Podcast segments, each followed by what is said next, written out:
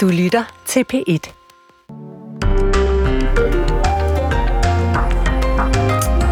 Så er vi halvvejs gennem en lang og regnfuld november. Det er blevet den 15. Klokken er 5 minutter over 6. Det her er P1 Morgen, som i dag er med Ole Brink og Søren Carlsen. Godmorgen. Vi skal blandt andet til det midtjyske, det østjyske, til Gudenåen, der nu skal snos og slynges og bringes tilbage til dens naturlige forløb, som den var en gang. I alt skal 9 km af åen genskabes i det største EU-støttede vandplanprojekt nogensinde her i landet. Øh, det kommer til at gavne dyreliv, det kommer til at gavne planteliv. Vi taler med en glad borgmester, der også kan se frem til at få noget, der i hvert fald minder en lille smule om et, et vandfald ja, i kommunen. Det, det, det må man sige. Som vi går i radiovisen, så, øh, har, så kræver en række af landets mest erfarne kirurger et opgør med nogle af de rettigheder, kræftpatienter har fået de seneste år. Patienter uden en kræftdiagnose venter nemlig alt for længe i et hårdt presset hospitalsvæsen, lyder det fra flere fagfolk. En af dem taler vi med klokken øh, lidt over halv syv, og så taler vi med en øh, tarmpatient, der oplever at blive igen og igen skubbet om bag i køen, når øh, kraftpatienterne tager fokus og tager de forreste plads. Ja, vi skal også tale om og med satiretegnere, for det har ikke været let at være satiretegner de seneste år. Det kan være svært at finde grænsen for, hvad man må tegne, når konflikter og følelser kommer i kog, som vi ser i øjeblikket. Senest har Washington Post, sådan en stor amerikansk avis, trukket en satiretegning af en Hamas-talsmand tilbage, fordi den skabte for meget splid, lød det. Vi taler med en øh, satireforsker om øh, grænser og muligheder inden for den øh, ja, Ja, hvordan vores opfattelse af satire bliver udfordret ja. i øjeblikket, det er om en halv times tid. Men vi begynder med det møde, som øh, senere skal holdes i dag, hvor USA's præsident Joe Biden for anden gang, kun anden gang, mødes med sin kinesiske kollega Xi Jinping. Denne gang mødes de på amerikansk grund i øh, solskinstaten Kalifornien i San Francisco. Og der kan blive brug for en lille smule øh, solskin og varme i, i det forhold. Det er jo det er jo mellem, altså forholdet mellem USA og Kina er øh, temmelig køligt for øjeblikket. Nu vil de øh, to præsidenter altså forsøge, øh, jeg ser om det kan lykkes at klinke nogle af de mange skår, der ja. er kommet. Godmorgen, Philip Rohn. Godmorgen. Du er DR's Asien-korrespondent med os fra Shanghai. Hvis vi skal se det her fra Xi Jinpings og Kinas perspektiv, hvad er det så for en tilgang, Xi Jinping går til det her møde med? Jamen, det er lidt en tilgang, hvor man er i Kina ret presset på hjemmefronten. Altså, det går ikke øh, specielt godt med økonomien. Den gør ikke, som man gerne vil have den til. Udad til har man en lang række konflikter med alle mulige forskellige lande. Jeg tror efterhånden ikke, jeg har tal på, hvor mange konflikter der er her i nærområdet mellem Kina og naboerne. Så fra Xi Jinpings side, så vil man rigtig gerne have lagt en bund under det her amerikansk-kinesiske forhold. Fordi at det er jo det vigtigste forhold øh, for Kina trods alt. Altså det er, det er der, man kigger hen, både sådan med en smule misundelse, men også ret ofte en, en smule vrede. Så det er jo vigtigt, at den misundelse og den vrede, den finder en eller anden bund at ligge på. Og så håber man jo, at hvis man kan håndtere det på en måde, så kan man få lidt gang i økonomien igen og gå i gang med at plante nogle træer, i stedet for hele tiden at skulle rende rundt og slukke skovbrænde. Mm, ja, hvis man taler om, at det har været sådan et køligt forhold mellem Kina og USA den seneste tid, hvad har de så at have forhåbningerne om, at forholdet kan blive bedre i?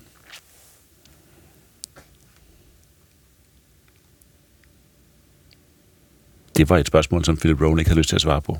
Det må man bare sige. Nej, jeg stod lige og tænkte mig om, Nå. mens, øh, mens forbindelsen faldt ud, men øh, den, øh, den, er, den er tilbage igen. Men altså, jeg, jeg, jeg nåede at få det med, ikke? Jo. Så øh, altså, forhåbningerne, altså, den, det her vi taler om, at det har været så køligt, det her forhold, det, det går jo næsten tre år tilbage, ikke? Altså, da efter Biden var trådt til, så øh, troppede øh, Xi's øh, uden, uden, udenrigsdiplomater op i Alaska, og så havde de jo bare et skænderi af dimensioner, altså de sad nærmest og råbte af hinanden, ikke? Og så i, i de efterfølgende tre år frem til, altså frem til i dag, men også i 2022, så har det bare været virkelig, virkelig betændt. Altså, de har ikke kunne, kunne finde ud af noget som helst.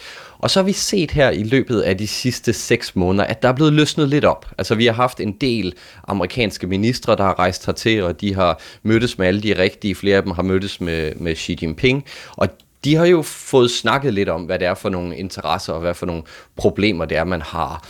Og det lover jo ret godt, fordi når sådan nogle øh, løjtnanter bliver sendt ud, så har de jo normalt en liste af ting med, som de gerne vil have, og så kan de diskutere med deres modparter om, hvor, hvordan det, om det er nu muligt at få løst nogle, af, nogle, nogle af de her ting, man kan komme til enighed om det. Problemet fra den, kan man sige, den amerikanske side, når man lytter til amerikanske eksperter, så siger de, at de har enormt svært ved at nå helt op til Xi Jinping.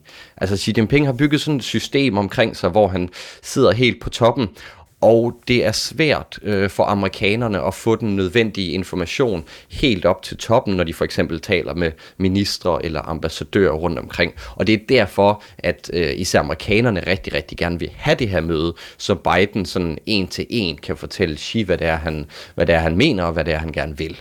Så alene det, at Xi møder op i egen øh, person, kan man sige, peger frem mod, at der må komme noget af mødet her, at der er en form for optøning på vej.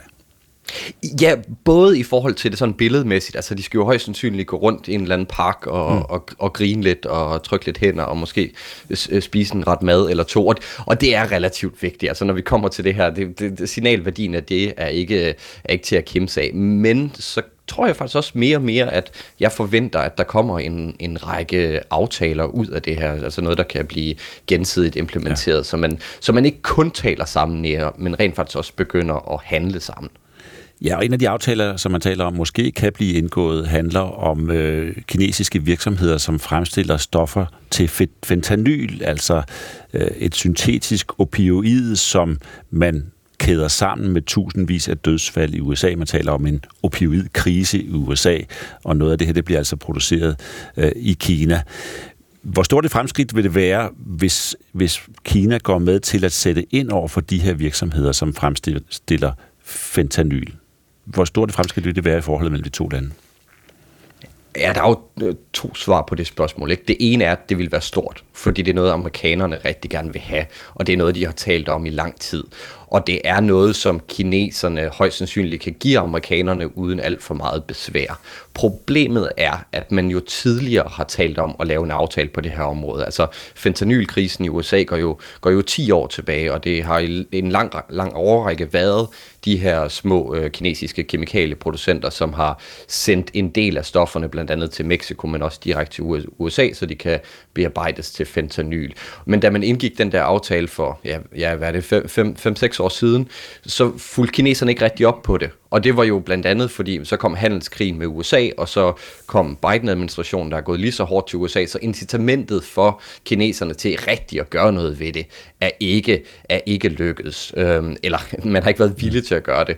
Øhm, så hvis, hvis øh, kineserne kan give amerikanerne det, så vil amerikanerne blive glade, og så forventer vi, at amerikanerne til gengæld vil fjerne nogle, øh, nogle medlemmer af Kommunistpartiet fra nogle af de her sanktionslister, som man har, som man har sat dem på i løbet af de sidste par år. Det er sådan quid pro quo, som amerikanerne godt kan lide at sige det, og det er ret vigtigt i det her forhold, altså det her med, hvad har man på hinanden? Altså hvad kan man give, og hvad kan man tage? Og det var også det, vi så under handelskrigen, hvor vi siger, nu smider vi nogle tariffer på jeres dæk, og så smider vi nogle tariffer på jeres sojabønner, og sådan tit for tat. Så, mm. så den der transaktionelle, e, e, det transaktionelle element, der er mellem Kina og USA i de her år, det, det er ret vigtigt. Så der er muligheder, og måske også en villighed til at komme hinanden i møde, når Xi Jinping og Joe Biden mødes senere i dag. Tak skal du have, Philip Rowan.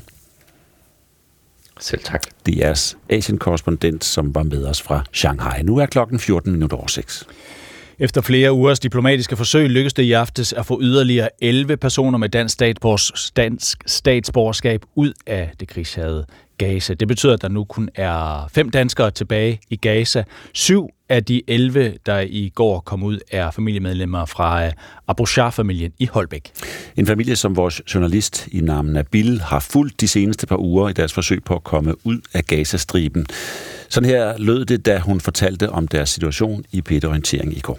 Det er en øh, familie, der er taget på ferie øh, hos en øh, dansk statsborger, der hedder Mona, som opholder sig eller har boet i Rafah-byen, øh, grænsebyen øh, til øh, Ægypten i omkring 10 år.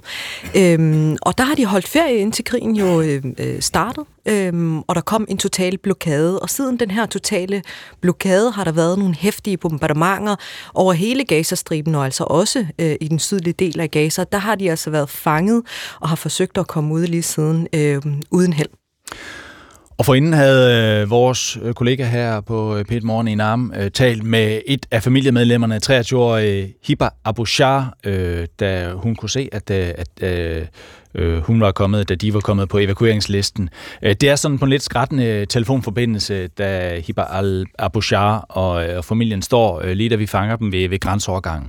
De har, de har, de har lige nu, nu, de har sagt vores navn til at komme til Krasser Jeg kan ikke se nogen, der er på skrub. Kun, jeg kun min søskende og min familie kun. Ja, den skrættede godt nok noget. Men det, hun siger, det er, at øh, de har lige nu sagt vores navne ved den egyptiske grænse. Jeg kan ikke se nogen fra vores gruppe, kun mine søskende og andre øh, fra min gruppe. Øh, men Inam Nabil talte øh, med familien, altså der, hvor de stod ved grænsen, og fortæller her, hvad der skete, da deres navne blev råbt op, og øh, de står der foran at skulle øh, kunne forlade Gaza. Når man kommer på den her evakueringsliste, så drager man mod syd mod grænsen for øh, at vente på, at ens navn bliver råbt op, fordi så kan man begynde at stue sig sammen i det, man kan kalde øh, ingenmandsland. Altså en øh, græns, altså sådan en, en, en, en, en, en strækning mellem øh, Gaza og Ægypten, som ikke tilhører nogen. Øhm, og der øh, opholder man sig så der i køer øh, for at bagefter så får lov til at, at komme over. Øhm, så, så, så da jeg taler med hende, så bliver deres navne jo råbt op, mm. og så skal de jo så skynde sig og sige farvel til deres øh, familie i, i Gaza, for så at gå ind i det her, hvad skal man sige, den her knudepunkt. Altså, jeg er rigtig meget glad, hvis de kommer ud på Gaza, fordi det er så meget Ja, altså hun hænger jo på øh, forbindelsen, øh, den her dårlige, dårlige øh, forbindelse, mens, øh, mens hendes bror kalder efter dem og siger, at de skal begynde at, øh, at gå. Hun er jo enormt glad for at skulle komme ud. Altså, øh, de har jo oplevet, at øh, der, har fald, øh, der er faldet bomber hele tiden, siger hun. Øh, nogle af familiemedlemmerne er jo helt, altså små børn helt ned til øh, et år, øh, og de bliver jo selvfølgelig bange, når de her bomber øh, de falder. Øh, de har ikke fået særlig meget mad, siger hun, eller vand øh, i den seneste tid, så de er også udmattede, og de er bange. Øh, så hun er naturligvis ret glad for, at nu ligner det, at der er udsigt for at, at komme ud af, af området. Vi har tidligere her i Pet Morgen fortalt om familien Abouchar og om øh, Mona Abouchar, der er dansk statsborger, der boet i Gaza de seneste øh, 10 år, øh, er gift med Essedin Suleiman Abu Baraka, der er palæstinenser, og de har sammen øh, datteren Mira på et år. Øh, Essedin er øh, den seneste i familien, øh, der ikke er øh, kom, den, den eneste i familien, der ikke er kommet ud af Gaza, fordi han er, han er ikke dansk statsborger, han er øh, palæstinenser. والله انا عندي يعني حياه زوجتي وعائلتي اهم Jeg spørger ham jo, hvordan man taler om det her, altså som kone og mand, at nu skal han øh, potentielt blive tilbage i Gaza, mens hans kone Mona kan få lov at komme ud sammen med deres øh, fælles datter. Han siger, at det vigtigste i mit liv er jo min kone og mit barn. Hvis det betød, at jeg blev tilbage og skulle sidde fast her i Gaza, så er det lige meget. Det vigtigste for mig er at redde min families liv og min kones. Så han er, de er, ret, de er meget klar over, hvad det er, der kommer til at ske. Inam Nabil talte med Esedin igen i går, da han havde sagt farvel til sin kone og barn, fortæller hun her. Altså, han havde sendt dem afsted, og han var både øh, sådan trist, øh, men også lettet. Øh, som sagt, så vidste han jo godt, hvad det var for en situation, han stod i, selvom at han jo også selv har forsøgt at finde ud af med de danske myndigheder, om han også kunne komme med, men det er en umulig sag. Det kræver jo øh, længere øh, sådan proces at få, at få forsøgt at få asyl øh, derfra. Der er ikke nogen palæstinenser, der kommer ud øh, fra Gazastriben lige nu. Så det var også øh, med en vis tomhed, at han ligesom talte med mig. Øh, flere ugers kamp sluttede der. Øhm, de er i sikkerhed. Nu skal han bare holde sig selv i live, så de på et tidspunkt kan forhåbentlig blive, blive genforenet, øh, genforenet, når den her øh, når de her kampe ligesom øh, måske øh, holder op helt, eller, eller hvad der nu sker, at han ligesom kan, kan se sin kone, men der var ikke rigtig nogen, lagt nogen planer for, mm. hvad der skulle ske, fordi at man, ingen ved jo, øh, hvordan det her kommer til at ende, og hvordan det ser ud. Men han prøver lige nu at holde sig selv i live, og, og det er trods alt nemmere, siger han, når han er alene, end når han har en hel flok på mm. otte, han skal vare, øh, tage vare på. Så lød det fra vores kollega i navn Nabil, da hun i går i Peter Orientering øh, fortalte om øh, familien Abu Shah, som hun har følt mm. fuldt øh, igennem flere uger. En familie fra Holbæk. Ja, og alt det her, det var jo inden øh, det, der så skete i nat i Israel, som vi selvfølgelig også har fokus på her til morgen i, øh, i, i P1 Morgen, øh, fordi Israel har jo stormet Al-Shifa-hospitalet i det, de kalder en målrettet operation. Det er sket i nat. Øh, de israelske militære IDF, IDF øh, bekræfter, at der i løbet af nattetimerne øh, er sket sådan det, de kalder en række præcise og målrettede operationer mod Hamas øh, på specifikke områder af Al-Shifa-hospitalet. Som sagt, det øh, følger vi op på og følger med i og, øh, og har mere om her i udsendelsen lidt ja. senere. Lige nu er klokken øh, 20 minutter over 6, og øh, vi har også nogle aviser. Ja, vil du? Skal jeg? Skal, skal jeg? Yes, jeg du starter. Ja, øh, Jyllandsposten først. De har Jon Steffensen på forsiden. Okay, den tidligere moderate politiker. Ja, præcis. Inde i avisen hedder overskriften Moderaterne pyntet op til fest med Jon Steffensens beskeder til 19-årige kvinde. Øh, der var fest i Europaparlamentet. Der var sådan en uh, tour de chambre mm-hmm. mellem partierne, hvor man sådan besøgte det ene parti efter det andet, og da det så kom til moderaterne, så viste det sig, at uh, altså i, hver, i hvert rum, der var så et nyt tema, du ved, som det er med tour de chambre, så gør man et eller andet. Og moderaterne, der var simpelthen nogen, der havde, havde printet billeder øh, ud af Jon Steffensen, hængt op på væggen sammen med sådan øh, tekstbider med tydelig reference til de beskeder, som Steffensen sendte til den her 19-årige unge øh, kvinde fra Unge Moderater. Øh, der stod øh, noget i retning af, du er smuk med den lækreste krop. Du er smuk med den lækreste Som er noget af det, han skrev til hende. Ikke, ikke ordret, men noget i den stil. Ikke? Øh, der er en kilde til Jyllandsposten, der er en anonym kilde. En af dem, der har været med på Tour de Chambre, men der er ikke øh, der godt vil være anonym, øh, og vedkommende siger, jeg husker, jeg synes, det var synd for kvinden, at de beskeder hang der. Det er jo meget ude af takt med tiden. Jeg synes ikke, man skal gøre grin, når nogen er blevet krænket, mm. siger øh, kilden. Øh, tekstbiderne... Øh, og, og så tager det lidt langt, ikke? Altså, når man som hans tidligere parti hænger sådan noget op på væggen. Jo, øh, og de har talt med Mads, eller skrevet med Mads Pil Clausen, der er presseansvarlig for Moderaterne i, øh, i Europaparlamentet. Øh, og øh, de beklager selvfølgelig, han siger, at det hele var ment som en joke, en ironisk joke. Øh, vi mener, at den måde, Jon opfører sig på, er fuldstændig uacceptabel. Øh, det var det forkerte tidspunkt at lave det på, og det beklager vi, siger altså dem, der... Øh, havde ansvaret for vægpynten på Tour de Chambre i Europaparlamentet dengang i slutningen af ja. september måned. Det kan være, den, ja, den blev pillet ned igen. Øh, jeg ved ikke, om man kan sige, at øh, de danske øh, miljøorganisationer også byder op til fest. De byder i hvert fald op til debat, fordi Information skriver i dag, at ja, så vidt jeg kan se, stort set alle danske miljøorganisationer, i hvert fald en stor del af dem, har lavet en fælles vision øh, for landbruget. En vision, som kommer efter, at regeringen selv har brudt et løfte om at lave en fremtidsvision, en fremtidsplan øh, mm. for det danske landbrug. Så kommer de altså med deres bud på en plan, og den er går temmelig radikalt til værks. Hvis vi skal i fremtiden have rent drikkevand og holde temperaturen på kloden nede, sikre havmiljøet og biodiversiteten og sørge for, at dyrene i landbruget er sunde og har det godt, så skal landbruget revolutioneres. Det er det overordnede budskab, og så har de så øh, regnet på med afsæt i tal fra Energistyrelsens klimafremskrivning, regnet på, hvad der skal til. Og det er ikke småting. Øhm, en komplet forandret landbrugsproduktion øh, taler de om i 2040 skal der være 95 procent færre svin, altså 95 procent mm. færre svin, 70 procent færre øh, stykker kvæg og 75 procent mindre fjerkræ. Så stort set okay. et farvel til den ja. danske øh, øh, husdyrproduktion. Øh, alle dyr, dem der er tilbage, skal have mulighed for at komme ud under åben himmel, og øh, en fjerdedel af landbrugsjorden skal tages ud af produktion og laves til skov og natur.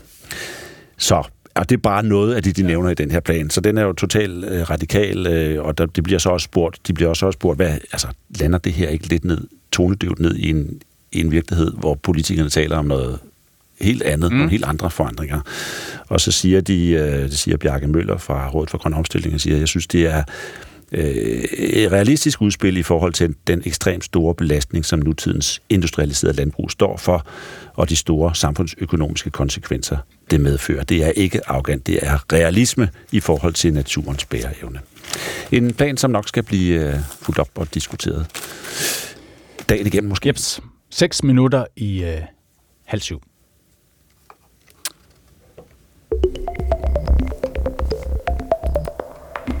Ni kilometer af Gudens å, Gudenåens forløb skal genskabes, altså føres tilbage til sådan, som den var øh, oprindeligt. Det skal løfte vandkvaliteten, give bedre vilkår for planteliv, for dyreliv i åen og de øh, tilstødende søer. Ja, sådan skrev Horsens Kommune i går i en pressemeddelelse kommunen har fået bevilget 36,8 millioner til det projekt, som de taler om her. Peter Sørensen, socialdemokratisk borgmester i Horsens, er med os. Godmorgen. Godmorgen. Ja, det er jo efter sine det største EU-støttede vandplanprojekt i Danmark nogensinde. 36,8 millioner kroner for I. Hvad skal alle de her mange millioner bruges til?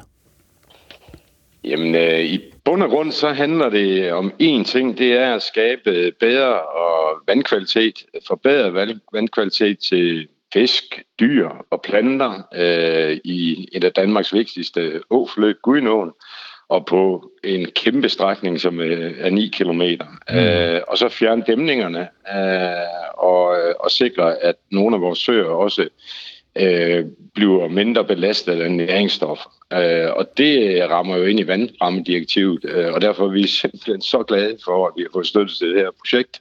Det kommer til at betyde rigtig, rigtig meget for vandkvaliteten i, i Gudenåen. Og de 9 km, altså i dag, hvordan ser de ud i dag? Jamen i dag er de jo menneskeskabt, øh, og de skal så føres tilbage til, hvordan Gudenåen øh, var i sit forløb, øh, før vi mennesker begyndte at påvirke og flytte øh, forløbet øh, og fjerne de dæmninger, der er. Øh, og det betyder, at Gudenåen jo på, øh, på, kommer til at se anderledes ud i, i landskabet og ligge anderledes i landskabet. Men øh, til gengæld så får vores øh, planter og vores dyr det meget, meget, meget bedre. Så i dag er der dæmninger, og der er skabt nogle søer, der ikke er naturlige, og nogle sluser, eller hvad? Og skal det ja. hele så bare fjernes og rives ned, ja. og så kommer det til at stort set øh, alt, hvad der kan fjernes, uh, det bliver fjernet, uh, og vi får faktisk også Danmarks største vandfald med et fald på over 10 meter. Også bekendt findes det ikke andre steder i landet. Så vi tror sådan set også på, at det kan blive en attraktion for rigtig, rigtig mange mennesker der, hvor vi kan benytte naturen langs Gudenåen, og, og det, det, det er det hele taget et kæmpestort og fantastisk projekt, som vi arbejder rigtig lang tid på. Hvad vil du sige, det har haft af konsekvenser for, for Gudenåen, at man i sin tid har rettet den ud og øh, bygget sluser og så videre? Nå, men altså, det har jo været en helt naturlig udvikling øh, i Danmarks historie, at man har forsøgt at ændre på åforløb for blandt andet at skabe energi øh, i den tid, hvor energiselskaberne ikke havde trukket ledninger til forskellige industrier. Øh, nu går vi så den anden vej, hvor vi har løst øh, energiforsyning på andre gode tekniske måder, Øh, men, men den konsekvens, der har for naturen, det har betydet mindre fisk og, og mindre bæredygtig vandkvalitet, mudret vandkvalitet, alger og andet. Øh, og at fisken ikke kunne passere helt naturligt øh, op igennem Gudenåen. Og det, det bliver så fjernet nu. Øh, og vi ved for andre projekter, vi har lavet øh, langs Gudenåen og andre åforløb i vores kommune, at det har en enorm vigtig effekt, og vi ser relativt hurtigt, at, øh, at både åforløb, dyr og planter får det meget bedre. Og jeg skal bare lige forstå, at du siger, at det betyder blandt andet, at øh, fiskene så kan trække op, men du sagde også lige, at de vil få et 10 meter højt vandfald. Hvordan er det, hvordan er det fiskene kommer forbi der? Øh, der skabes naturligvis en, en passage for fiskene, sådan at det er muligt. Øh, det kan man også lave i dag med de nye teknikker, man har. Så, så alt bliver sådan, at man kan passere de steder, hvor der skal passeres for dyr og planter øh, og andet. Øh, og så får vi samtidig også okay. et helt naturligt fald på over 10 meter. Ja. Hvad betyder Gudenåen for jer?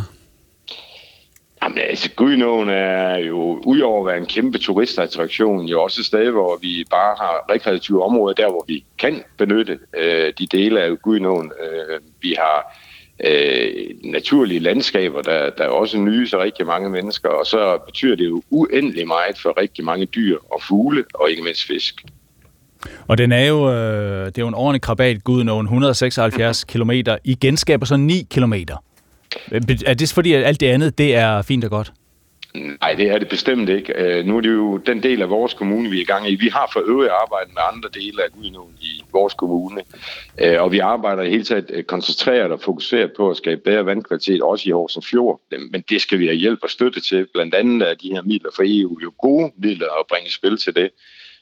Men der er også rigtig meget forarbejde til de her projekter. Mm. Og, og andre kommuner er jo formentlig også i gang med de her, de her forløb øh, langs Gudenår og andre steder for at skabe bedre vandkvalitet. Det er jo en bunden opgave, som øh, jeg ikke mener, vi kan lukke øjnene for. Hvornår, bare lige kort til sidst, hvornår er I færdige med jeres del af den her bundne opgave? Hvornår står den står den som ja, gammel og fin? I forhold til Gudenåen, så starter vi arbejdet op, hvis alt går vel, og entreprenørerne kan øh, i foråret, og så tager, det ved, så tager det den tid, det tager at skabe øh, forløbet og, og de nye konstruktioner, der skal laves for området. Og den tid, det tager, er det så i løbet af næste år? Altså, jeg, jeg kommer ikke til at sætte her og sige øh, med, med, med sikkerhed, at det er i løbet af færdigt i løbet af næste år, men, men vi har et håb om, at det er færdigt inden for et års tid. Okay. Held og lykke med det. Det er i orden. Tak for at være med, Peter Sørensen, ja. socialdemokratisk ja. borgmester i Horsens Kommune. Nu skal vi ikke vente længere, for klokken har passeret 6.30. Vi skal have et nyhedsoverblik med Morten Snell Lauritsen. Israelske soldater udfører her til morgen militære operationer inde på Al-Shifa hospitalet i Gaza. I nat skrev Israels militær på X, at det udfører præcis og målrettede aktioner mod Hamas i et afgrænset område inde på hospitalet. Vi opfordrer alle Hamas-terrorister, der er på hospitalet, til at overgive sig, lyder det i opslaget. Israel har gentagende gange hævdet, at Hamas, der står på EU og USA's terrorliste, har indrettet et kommandocentral under hospitalskomplekset for at netop at gemme sig bag civile. Det har Hamas nægtet. En række læger herhjemme kræver nu et opgør med kræftpatienters rettigheder, for de lovbestemte ventetider tager slet ikke hensyn til, hvor hurtigt forskellige kræftsygdomme udvikler sig. Og derfor er det altså nødvendigt med en ny politisk prioritering, fordi sundhedsvæsenet er voldsomt presset.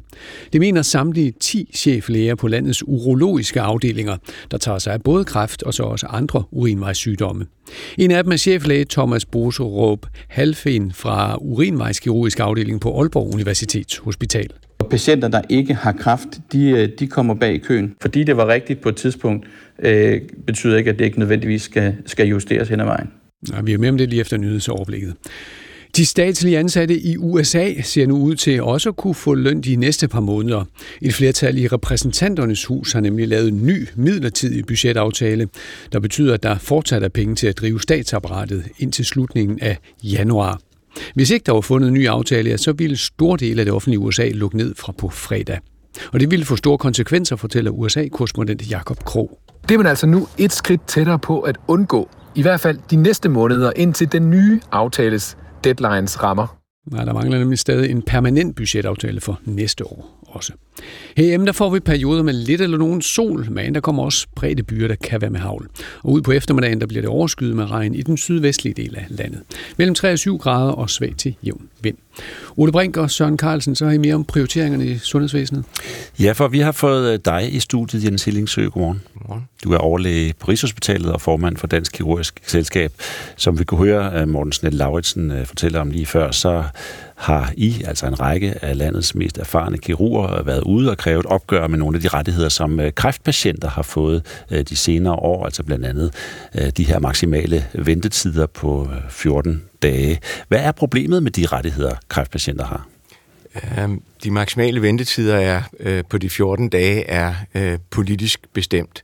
Og øh, ja, hvad hedder det? Og den skældner ikke mellem forskellige øh, kræftformer. Det vil sige, at det gælder stort set, eller det gælder alle former for kræft. Og i en periode, som vores sundhedsvæsen er inde i nu med Øhm, øh, med øh, et behov for prioritering, fordi vi både mangler ressourcer, og i særdeleshed personalressourcer, og vi er nødt til at gøre opmærksom på, at, at der er store patientgrupper, som øh, ikke har nogen øh, muligheder for behandling, fordi vi er nødt til at prioritere kræft så hårdt. Mm, ja, du har din daglige gang på, på øh, afdelingen for organkirurgi og transplantation øh, på Rigshospitalet. Hvordan mærker du, at der er stor fokus på kræftpatienter i øjeblikket? Vi har øh, 60-70 procent af vores patienter er kræftpatienter, og øh, i det daglige, så er det sådan, så hvis der skal laves ændringer i programmet eller noget andet, så er jeg nødt til at prioritere mellem forskellige kræftformer.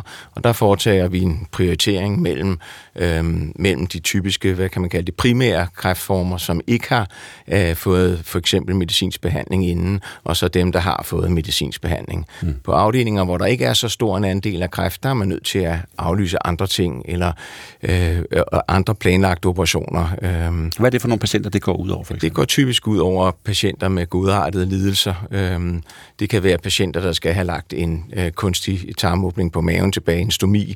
Det kan være patienter, der har øh, kroniske lidelser som følge af infektioner i for eksempel øh, i området omkring øh, endetarmen, og, og for eksempel har Øh, øh, øh, prutter, når de tisser, fordi der er en kunstig kanal mellem endetarm og, og øh, urinveje, eller for øh, afføring ud gennem vagina, fordi at der også er en kunstig ting til, at det kan være ældre patienter, der har fremfald af tarm, og at disse årsager for eksempel ikke kommer på gaden eller har noget socialt øh, samvær. Så de må, og de må vente længere på at blive opereret. Hvad er konsekvensen af, at andre patienter har lange ventetider, altså som de patienter, du nævner her for eksempel. Ja, altså konsekvensen øh, kan jo være væsentlige funktionstab. Det er ofte social isolering, men nogle gange så kan det sågar føre til organskade, hvis man øh, for eksempel øh, ikke kan eller hvis man for eksempel har haft en nyresten, der har sat sig fast, og, og, og nyren så øh, er, er kommet ud af funktion øh, på mm. grund af gradvis påvirkning. Men Jens, kræft er jo også alvorligt. Altså tusindvis af mennesker dør hvert år af kræft.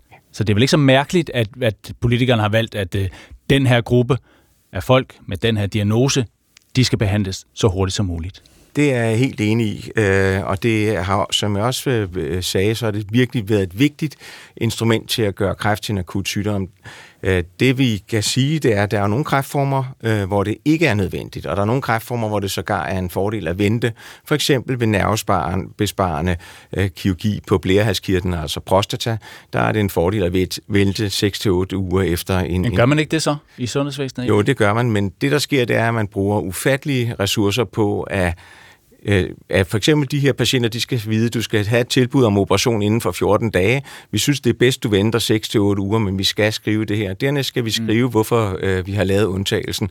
Så det, der er en det er en, en hård, fin balancegang mellem selvfølgelig, at når vi siger det her, så må vi ikke øge den generelle ventetid på øh, de her kræftformer, men vi er nødt til at sige, at der findes en gruppe patienter, som ikke kan behandles på de offentlige syge, øh, øh, øh, sygehuse, fordi vi skal prioritere kræft så hårdt.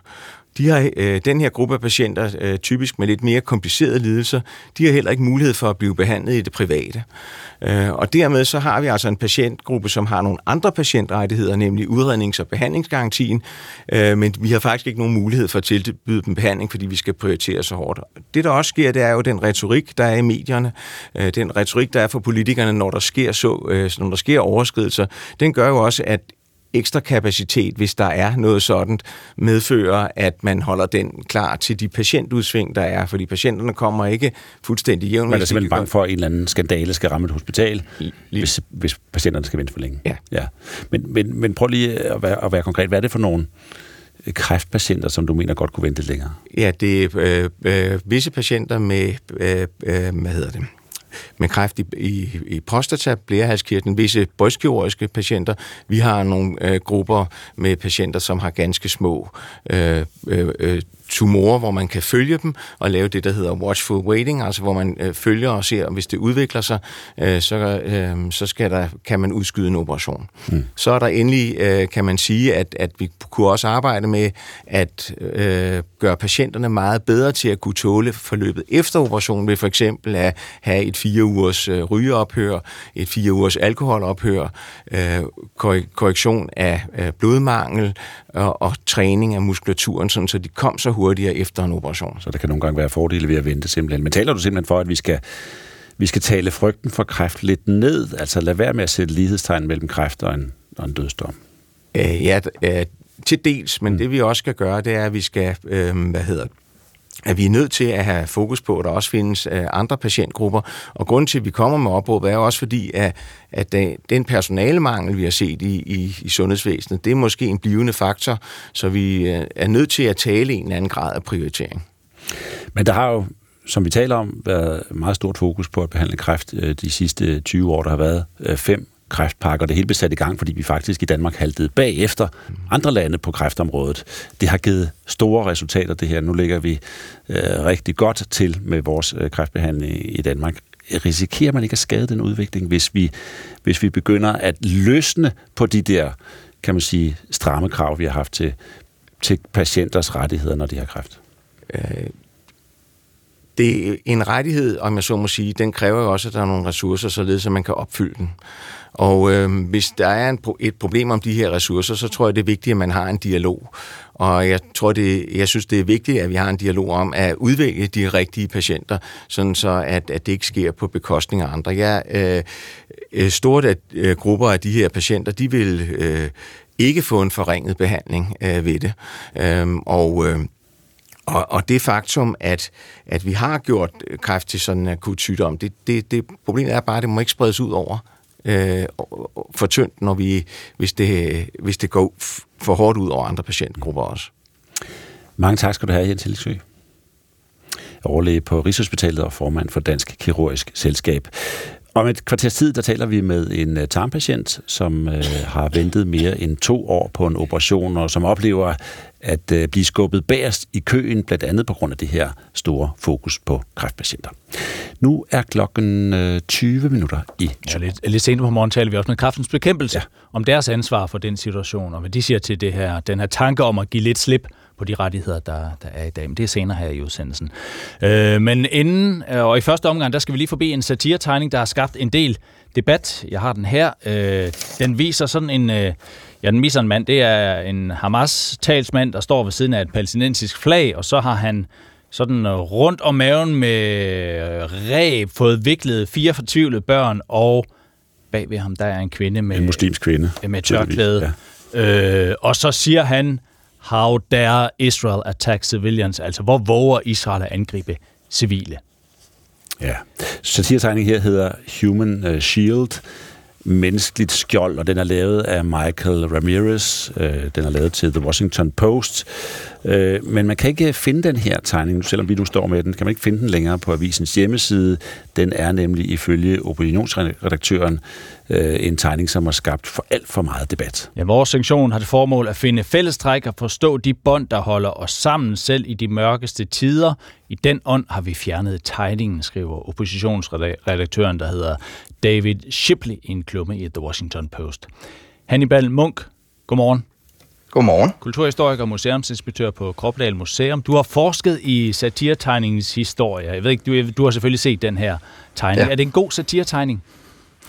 Åh, oh, det er sådan et spørgsmål, jeg aldrig rigtig har lyst til at svare på, men altså, man kan sige, øh, den indeholder jo nogle traditionelle elementer øh, fra satiren, altså det her med at udpege en anden specifik gruppe eller en specifik person, og så kritisere den, så den er sådan set traditionel ja. nok. Øh, og Washington men, Post siger så, at nu er den blevet fjernet, fordi den skabte for meget splid. Men, men egentlig, hvad er det satiretegninger er sat i verden for at gøre? Jo, men man kan sige, at den uh, traditionelle grundfortælling er jo, at satiretegninger kom i hvert fald i den vestlige verden som del af Øh, oplysningstiden i Frankrig og USA som, som del af revolutioner og, og uafhængighed, men i Danmark nok nærmere mere sådan forsigtigt som del af, af grundloven og demokratiet osv. Så, videre. så det er sådan set en, en, en, en en fast del af det demokratiske, det vestlige demokratiske øh, struktur. Sådan er historien jo, og, og, og netop med henblik på at, at, at være en demokratisk medspiller og, og kunne tale ind i og kritisere magten. Men det er bare også vigtigt at huske på, at satiretegninger, i hvert fald siden det 20. århundrede, hvis vi taler Danmark, men sådan set store dele af den vestlige verden, så er det jo øh, fænomener, der er i dagspressen. Og det vil sige, at det er jo noget, som læserne af de konkrete aviser øh, sådan har kunnet more sig med. Og derfor, når du spørger om, hvad formålet er, så er det nok lidt mere komplekst end bare at sige, at det er for at kritisere magten. Men de er vel sat i verden for at provokere og skubbe grænser, og de bedste satiretegninger er vel selv i aviserne dem, der også provokerer og skubber til avisernes læsere. Ja, det skulle man tro, men altså mine undersøgelser har faktisk vist, at, øh, at, at det nok, er, altså selvom det der selvfølgelig kan være rigtigt nok, så skal vi bare huske på, at alle elementer i en avis, også en, en tegning, henvender sig jo til det publikum med henblik på at, at bekræfte dem i deres opfattelser og øh, nogle gange altså også holdninger, livsanskuelser osv. Så, så faktisk vil jeg mere beskrive det som om, at at satiretegninger er med til at, at fastholde læserne i deres øh, livsanskuelser. Og øh, nu den her, vi taler ud fra, det er jo ikke den eneste satiretegning, der har skabt en masse øh, debat. Øh, der er også en fra The Guardian. Øh, de ja. har en, en tegner, de havde en tegner, der hedder ja. Steve Bell. Han har arbejdet for avisen i 42 år.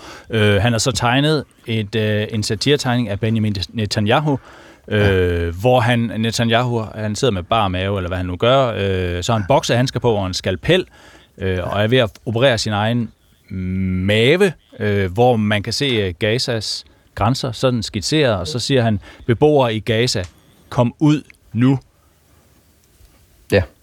Øh, jo, men... Hvordan ser du den i det billede, du, du ellers tegner?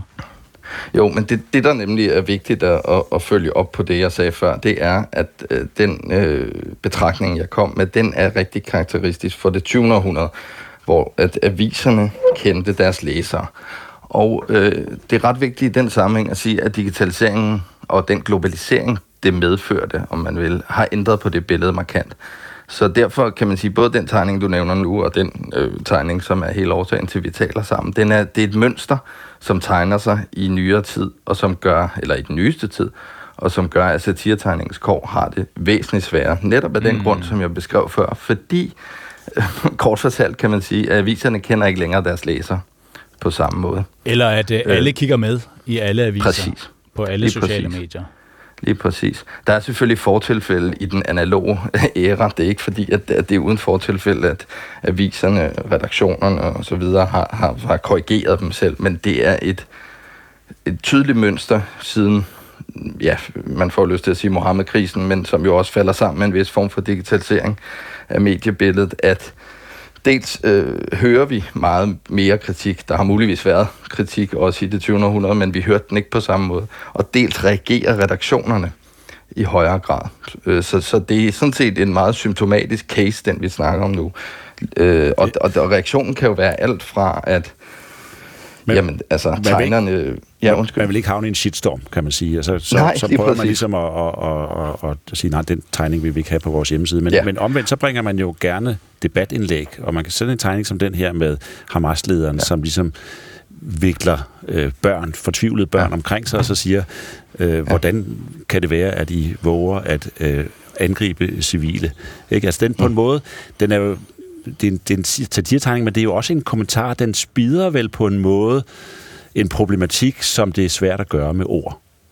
Det så, det. så, så er det så er satiretegninger, kan, hvor, hvorfor har de ligesom en eller hvorfor får de nemt sådan en, øh, en anden status end, end, end, end, end en kommentar, skriftlig kommentar i en avis? Ja, det er jo det, som, som, som forskere bokser stadigvæk med at prøve at forklare, øh, hvordan vi videnskabeligt siger, at et billede siger mere end tusind ord. Men, men det er jo stadigvæk en god sætning, og det er jo det, der er på spil her, at, at, at det visuelle på en eller anden måde taler til nogle andre sanser end, end det skrevne ord. Altså det fremmaner det billede, som øh, for en, som man ellers skal fremmane. Det er den ene side. Mm. Den anden side er selvfølgelig, at de fleste skriftlige kommentarer i aviserne har ikke den samme øh, humoristiske nerve, som satiretegningen typisk har. Og det vil sige, det taler både til vores øjne øh, på en anden måde, men det taler også til, til andre dele af vores øh, følelsesrepertoire, end, end, end sådan en lidt mere øh, traditionel øh, mm. tør kommentar gør. Hannibal Munk, tak for det. Tusind tak. Tak for udlægningen. Kunstig, øh, kulturhistoriker og museumsinspektør på Kroppedal Museum, Hannibal Munk, har forsket i satiretegningens historie. 12 minutter i syv.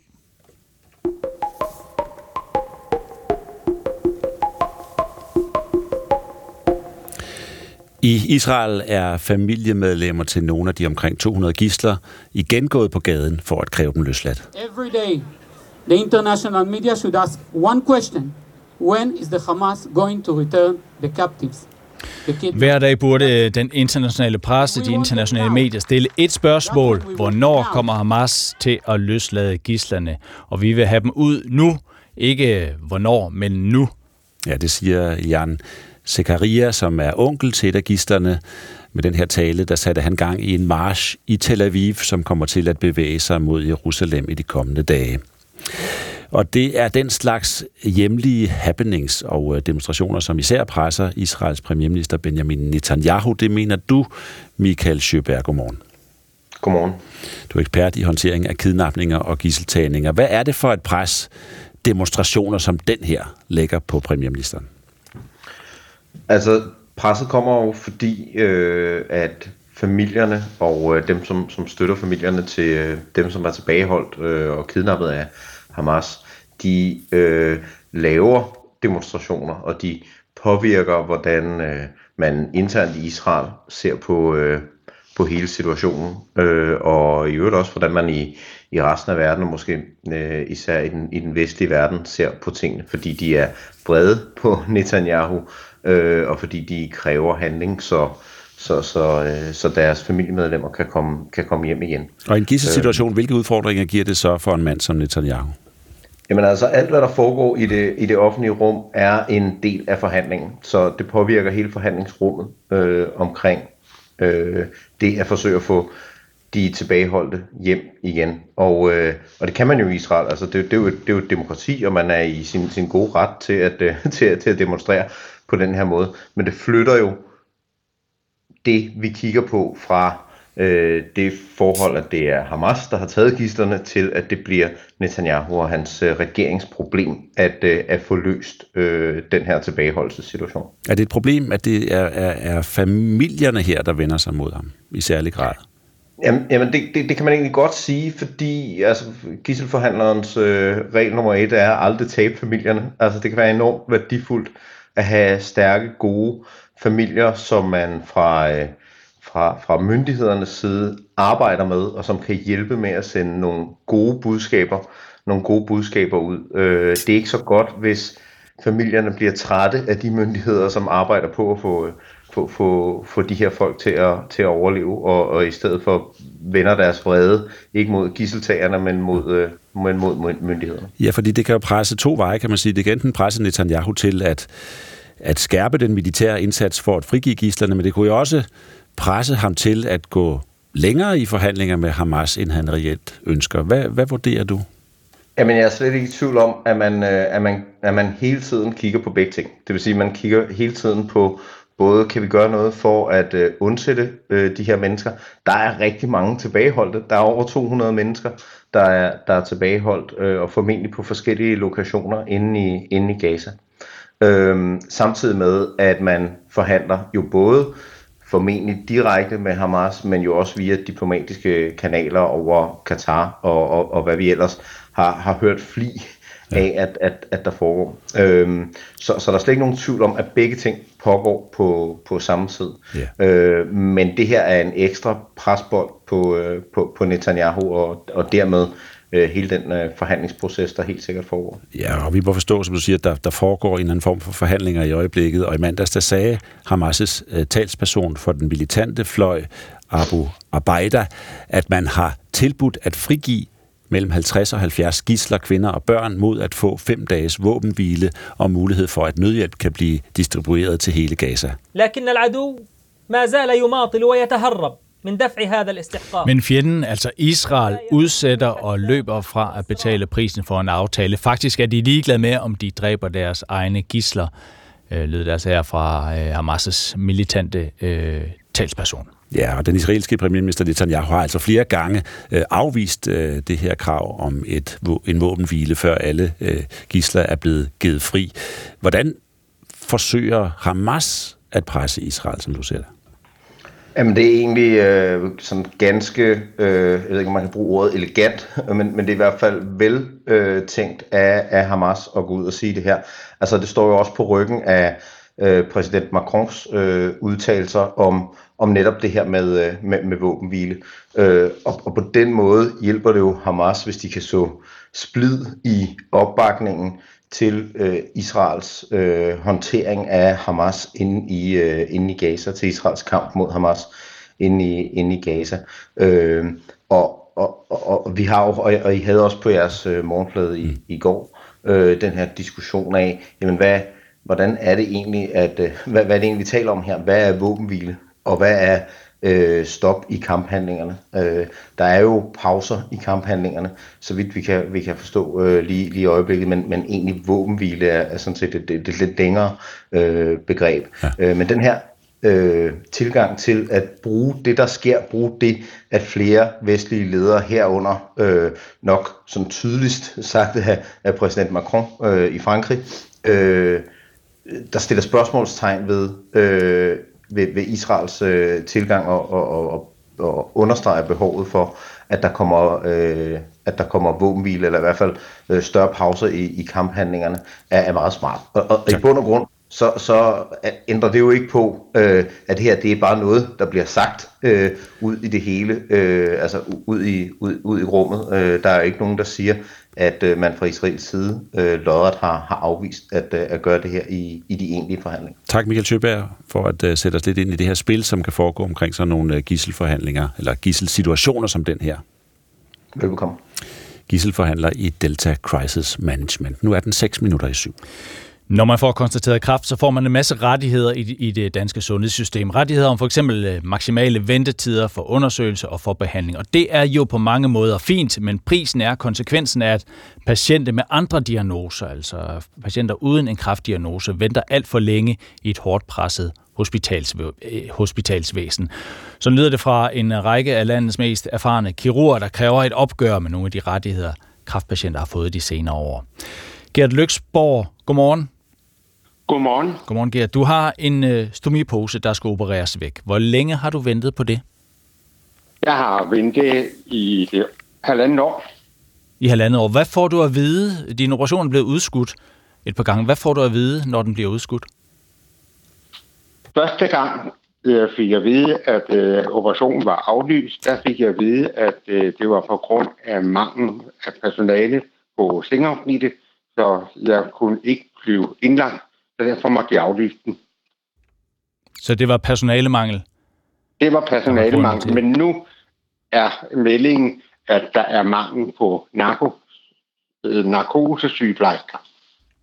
Okay. Hvorfor er det, Gert, hvorfor er det, du skal have fjernet din, din stomipose igen? Jamen, det er, det er sådan, øh, nogen kan ikke få den tilbageført øh, af nogle forskellige årsager men jeg øh, er nogen af blandt dem, der kan få den tilbageført. Og øh, det, det ønsker jeg, fordi mm.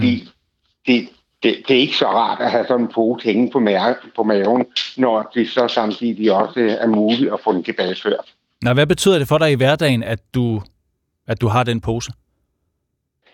Jamen altså, det går jo ud over min øh, livskvalitet. Altså, jeg har ikke den samme glæde og engagement og frihed, som jeg har haft til. Så, så det er noget, jeg ganske enkelt ser frem til. Så det, det begrænser dig i hverdagen? Det, det må man sige. Ja. Det må man sige. På hvilken måde? Jamen altså, øh, der kommer af og til nogle lækager, så derfor øh, skal jeg være meget opmærksom. Jeg har som regel, når jeg skal ud øh, på længerevarende besøg, der har jeg selvfølgelig ekstra poser med, der har jeg også noget ekstra undertøj. Og hvis der er en lækage, så må jeg jo skifte, imens jeg er ude. Og så er der så også det, at når man har sådan en pose, ud over posen, så har jeg også fået brok i selve stomien. Mm. Så øhm, ja, jeg savner min gamle garderobe, da jeg begynder ja. at gå i lidt oversize. Og hvis du kunne få den her operation, så kunne du, øh, så kunne du slippe for alt det der, du lige skitserer for os her? Lige præcis. Og så kunne jeg komme på toilettet, som mm. mange andre gør. Nu har vi jo samtidig, og grund til, at vi taler om det, det er jo også, fordi vi har et sundhedsvæsen med, med begrænsede ressourcer. Hvordan har du det med, at du så, fordi du har, øh, du lider af det, du lider af, at du er en af dem, der er, der sådan igen og igen kommer bagerst i køen? Jamen altså, jeg anerkender, at øh, altså, der er selvfølgelig nogle patienter med kræft, som øh, kommer før mig, fordi det er livstruende. Det, det, det, det, det, det kan ikke gøres om. Men jeg kan sige, at jeg synes, at halvanden år er lang tid at gå og vente. Og så ved jeg, at der bliver opereret andre end mig. Øh, så det er svært at få videre hospitalet, hvor man står på ventelisten. Men jeg har lagt kommet så langt, at jeg får at vide, at jeg står på Virum Hospitals venteliste, og så siger de nummer 30 plus, og det vil sige mellem 30 og 40, og jeg er første prioritet. Og det vil sige, hvad har du fået at vide, hvornår du så kommer til, forhåbentlig? Nej, når jeg øh, kontakter øh, dem, så får jeg at vide, at der er pt. ingen operationstider, og det skal jeg ikke regne med, at der er den næste måned eller to måneder, fordi det kan de jo ligesom mm. se i krystalkuglen, øh, til trods for, at øh, cheflægen ude på Vildov Hospital i en mail til mig tidligere år har skrevet, at de satser på at få tømt ventelisten med udgangen af 2023. Mm. Gert, vi krydser fingre og håber på, at du snart får en dato, og at du så også kan få ført det. Jamen, det, det håber jeg også. Så. tilbage. Og tak for, tak, ja. tak for at være med os og fortælle. Ja. Det var, altså, det var altså Gert øh, Lyksborg, øh, der har en øh, stomi, der skal opereres tilbage, og det kan den sagtens. Der har bare ikke været tid til det det seneste halvandet år. Og der er så en række erfarne kirurger, der siger, at det blandt andet skyldes, at øh, kraftpatienter hele tiden kommer foran og tager også de kraftpatienter, der ikke lider af noget øh, livstruende, og det bør man måske kigge på. Vi kigger på det sammen med kraftens bekæmpelse i øh, næste time af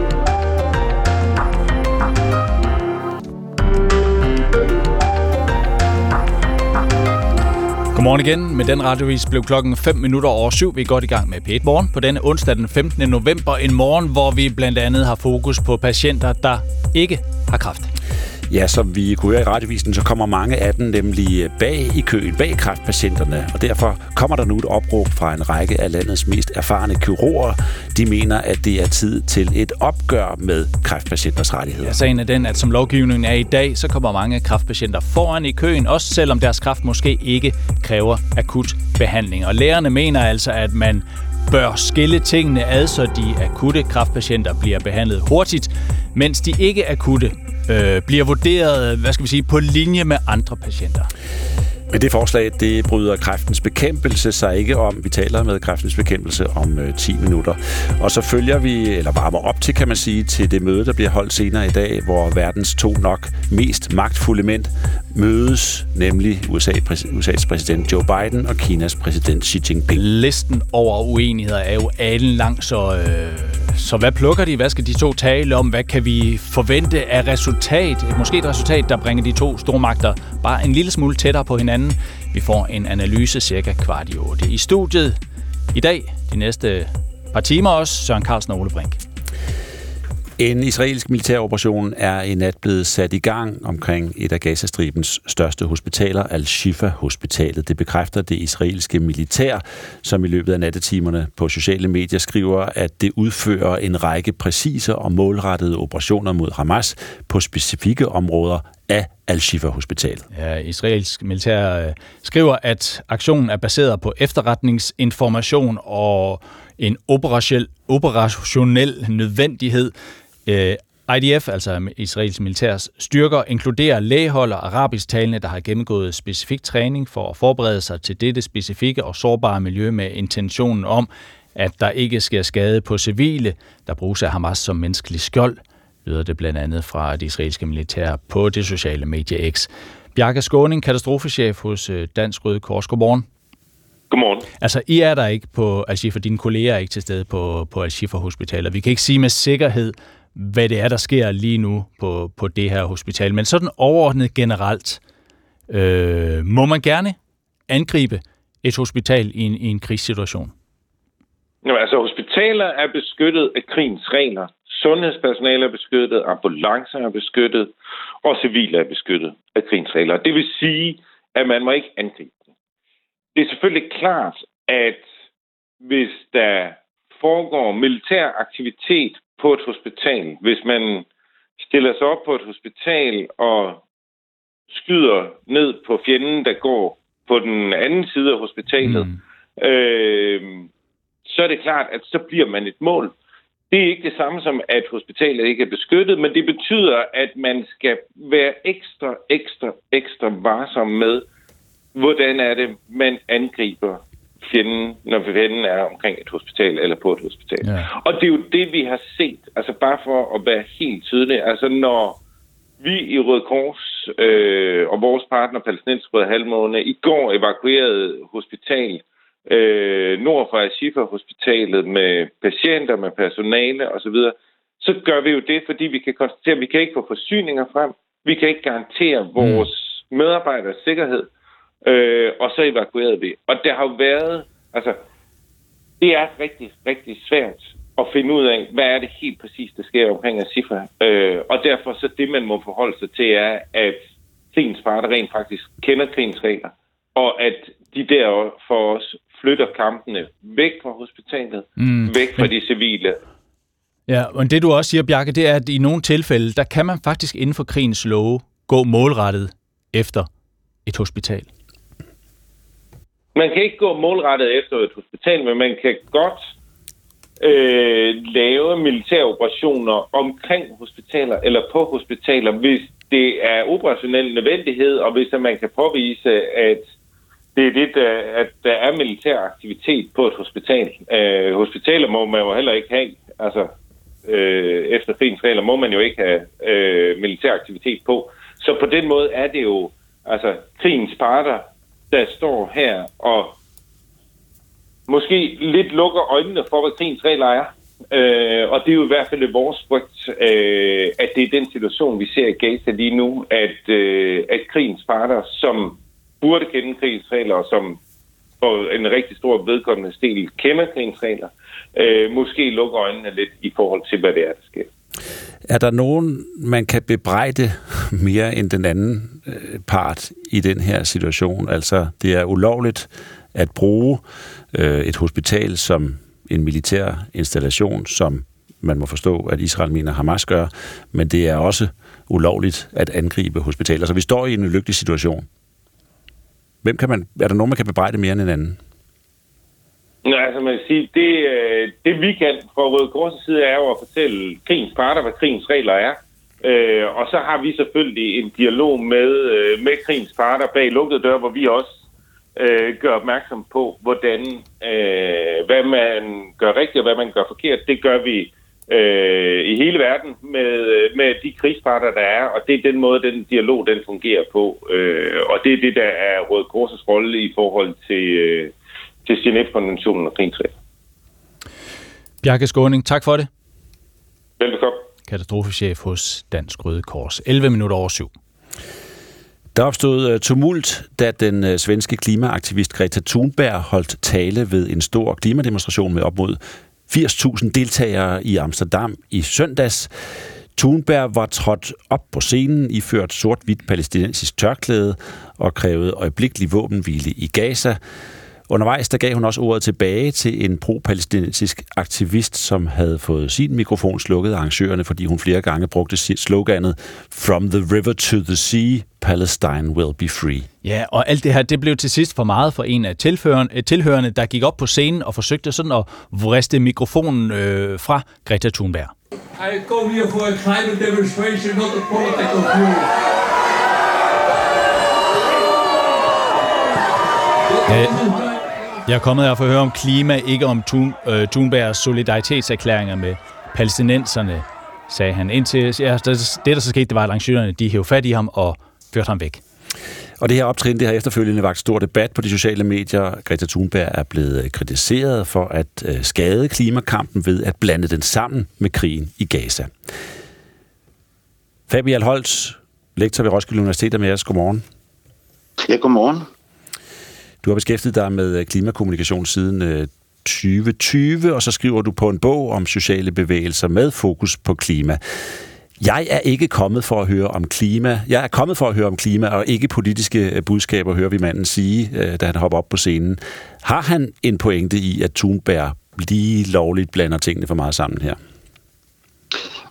Øhm, altså jeg tror at øh, altså det, jeg tror at det, altså det bunder jo i hvad skal man sige en øh, det er hvad skal man sige i, i, i hvad skal man sige off, altså et, et syn på hvad klimabevægelsen er. Øh, og så på den anden side at klimabevægelsen faktisk har flyttet sig. Så, så, så, så der er flere ting i det. Man kan starte med at sige altså, øh, Thunbergs øh, øh, dilemma, eller, eller den, øh, det, hun står for et valg, om hun vil udtale sig om, om krigen eller ej, øh, det er jo ikke unikt for hende. Det er jo ikke noget, der, altså, det er noget, som gælder os alle sammen i virkeligheden. Så, så hvad er det, der er særligt her? Hvorfor er det, at, at, at hun ligesom bliver udfordret på den her måde, og der er en, der tager, øh, altså, ligesom med vold tager mikrofonen fra hende? Ja, du, du har sagt til os, at aktivister, som har flere politiske dagsordner, det er en stigende tendens. Ja, altså man kan sige, at Thunberg, hun, altså med den der skoleprotestbevægelse, som hun startede, øh, der var hun jo meget sådan en, øh, øh, hvad skal man sige, øh, altså i, i situationstegn en form for Jesusfigur, altså sådan havde et meget enkelt moralsk budskab, hvor hun som barn udefra så på sådan voksensamfundet. I dag er hun voksen, at hun er en del af en social bevægelse, som har Øh, som har øh, øh, udviklet sig meget. Der er en utrolig stor sådan, produktion af viden og information og cirkulation af, hvad skal man sige, forståelse af, hvorfor, sker, øh, der ikke, hvorfor er der ikke større fremskridt, hvorfor, hvorfor ser vi ikke en større reduktion af, af, af, ligesom af koldioxid øh, ved udledninger osv. Så, så, så, så, så, så det er en meget mere vidende øh, Greta Thunberg, hvis det er, det er en meget mere vidende bevægelse, som hun er en del af, og den er, meget, den er blevet mere politiseret, den er mere politisk. Vi deltager og presser mere, øh, hvad skal man sige, på det politiske system. Ja, men der har jo så været kraftige reaktioner på den her sammenblanding af, af klimaaktivisme og solidaritet med palæstinenserne. Øh, for eksempel fra øh, Folker Bæk, som er formand for Tysk-Israelsk Selskab, som mener, at Greta Thunbergs holdninger øh, diskvalificerer hende som klimaaktivist. På mediet X skriver han, at øh, det er afslutningen på, ti- på Thunbergs tid som aktivist. Fra nu af er hendes hovedbeskæftigelse Israel hader, skriver han. Skader det, vil du vurdere det, Greta Thunbergs image? Hun har jo været den store stjerne i klimakampen. At hun nu går aktivistisk ind i sådan en støtte til palæstinenserne her?